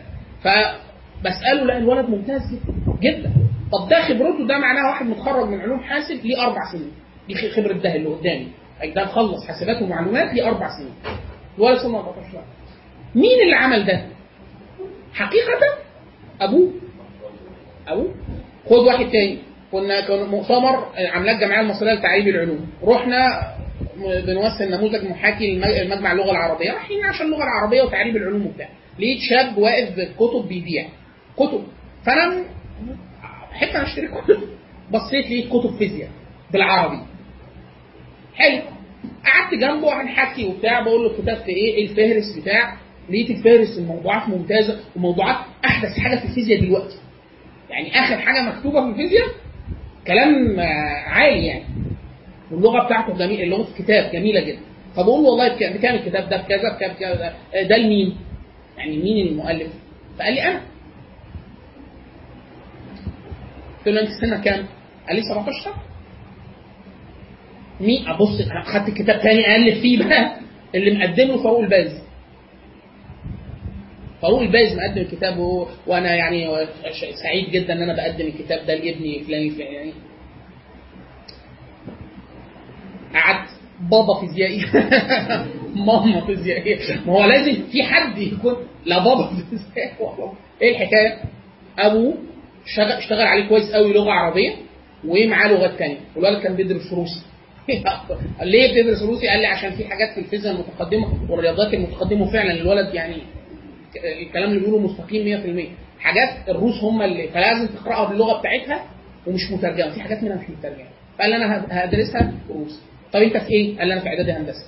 طيب أنت بتدرس إيه دلوقتي؟ قال لي لا أنا فاتح آه، حاجات أونلاين في بريطانيا وبدرس روسي آه، وبالف كتب وليه ثلاث كتب فيزياء ده مين اللي عمل ده؟ أبوه وأمه. إن هم عندهم الثقافة العامة فالثقافة اللغوية عالية الثقافة الهوية بتاعته واضحة جدا آه، معاه إنجليزي كويس جدا آه، الولد واضح جدا إن هو مثقف وقارئ أبوه وأمه اشتغلوا عليه كويس. يعني هو من هو طفل بيتجاب له كتب وبتتقري معاه وأسئلة أنا ما أعرفش احكي له عن اللي يعرف. ده لا يتاتى الواحد إلا صاحب ثقافة عامة. الثقافة العامة دي يعني إيه إن لم تنجو تنجي غيرها. رب مبلغ أو عن سامع هي دي. انت ممكن تنقل الحاجة تشاور بس. عشان كده في ناس كان وظيفته إن هو كتبي. كتبي ده إيه؟ راجل بيع كتب. طب إيه ده يعمل إيه؟ ده خرج علماء. تيجي له أنت يقول لك أنت سنك كام كذا؟ قريت كذا؟ لا سيب الكتاب ده خد ده. طب هو الراجل عالم؟ مش عالم. هو إيه؟ صاحب ثقافة واسعة جدا. فبيقدر يرتب الأشياء للناس. تمام؟ اتفضل. الفكرة باشمهندس دلوقتي لو واحد واحد مثلا ثالثه هندسة مثلا ميكاترونكس. حلو. يعني نفسه كده ميكاترونكس. تمام. لو عايز يعمل الكلام ده كله بيواجه لا بيواجه صعوبات كتيرة جدا. هل هو بي- آه. هيسلم اللي هو فيه يكمل ويخش بقى في الميكاترونكس خلاص ده شغلانه والكلام ده كله. الطريق الثاني اللي بيبص له إن هو لأ لسه هيزود المفروض ده هيعمله أعمل كارير شيفت ليه وبتاع. المجتمع أصلا هيسمى المجتمع ولا لأ؟ مش سيبك من المجتمع بابا وماما. خليك مخ... خليك واضح. سيبك من بابا وماما. من المجتمع. المجتمع مش هيعمل لك حاجة. بابا هيعمل لك حاجة وماما هتعمل لك حاجة. فدي نقطة مهمة. الواحد دلوقتي يعني خصوصا موضوع البلد اللي إحنا فيها ما دلوقتي تجيبش سيره البلد بابا وماما. طيب. السؤال اللي هو أخونا بيسأله. أنا طبعا بشكل أوسع هو إحنا كنا عايزين نتكلم فيه. اللي هو منا ما أكتشف أنا عايز أعمل إيه. يعني أنا يا إما ما لسه ما بعملش أنا مثلا في ثالثه ثانوي يا إما أنا في كلية واكتشفت إن أنا سلبا أو ايجابا. يا إما مش ده أح- أحسن حاجة ممكن أعملها في الدنيا فأنا لسه ما اكتشفتش إيه أحسن حاجة عايز أعملها في الدنيا. أو اكتشفت واعمل إيه. هنا بقى. ده ده في حاجة لطيفة جدا في العلم. إيه هي؟ إن دوائر العلوم كتيرة جدا ارسم دوائر كتير جدا كده جنب بعض. تلاقي كلهم متقاطعين مع دايره في النص. خلاص؟ كل العلوم. زي إيه؟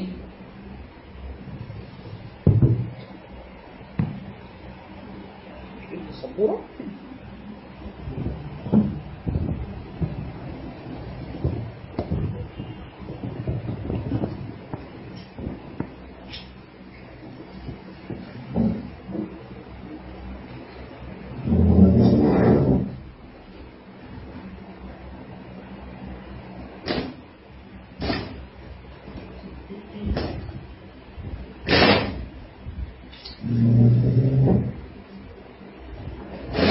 كده واضحه عندنا مشكله كده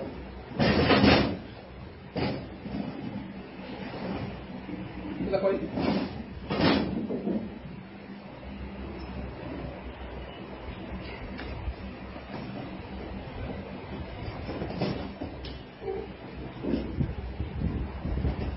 أنا عندي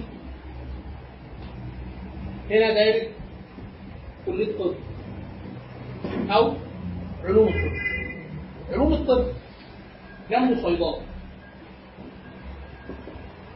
إيه المشترك الاثنين بيدرسوا كيمياء والاثنين بيدرسوا فارما والاثنين بيدرسوا تشريح دي إيه؟ طب أنا راجل محتار أدرس طب ولا صيدلة أعمل إيه؟ هتروح كده هتروح كده لازم هتدرس المشترك خلاص طيب أنا محتار أخش طب ولا صيدلة ولا علوم. في مساحة في النص. لو أنا لسه محتار أعمل إيه؟ خليني في المساحة المشتركة لغاية إيه؟ لغاية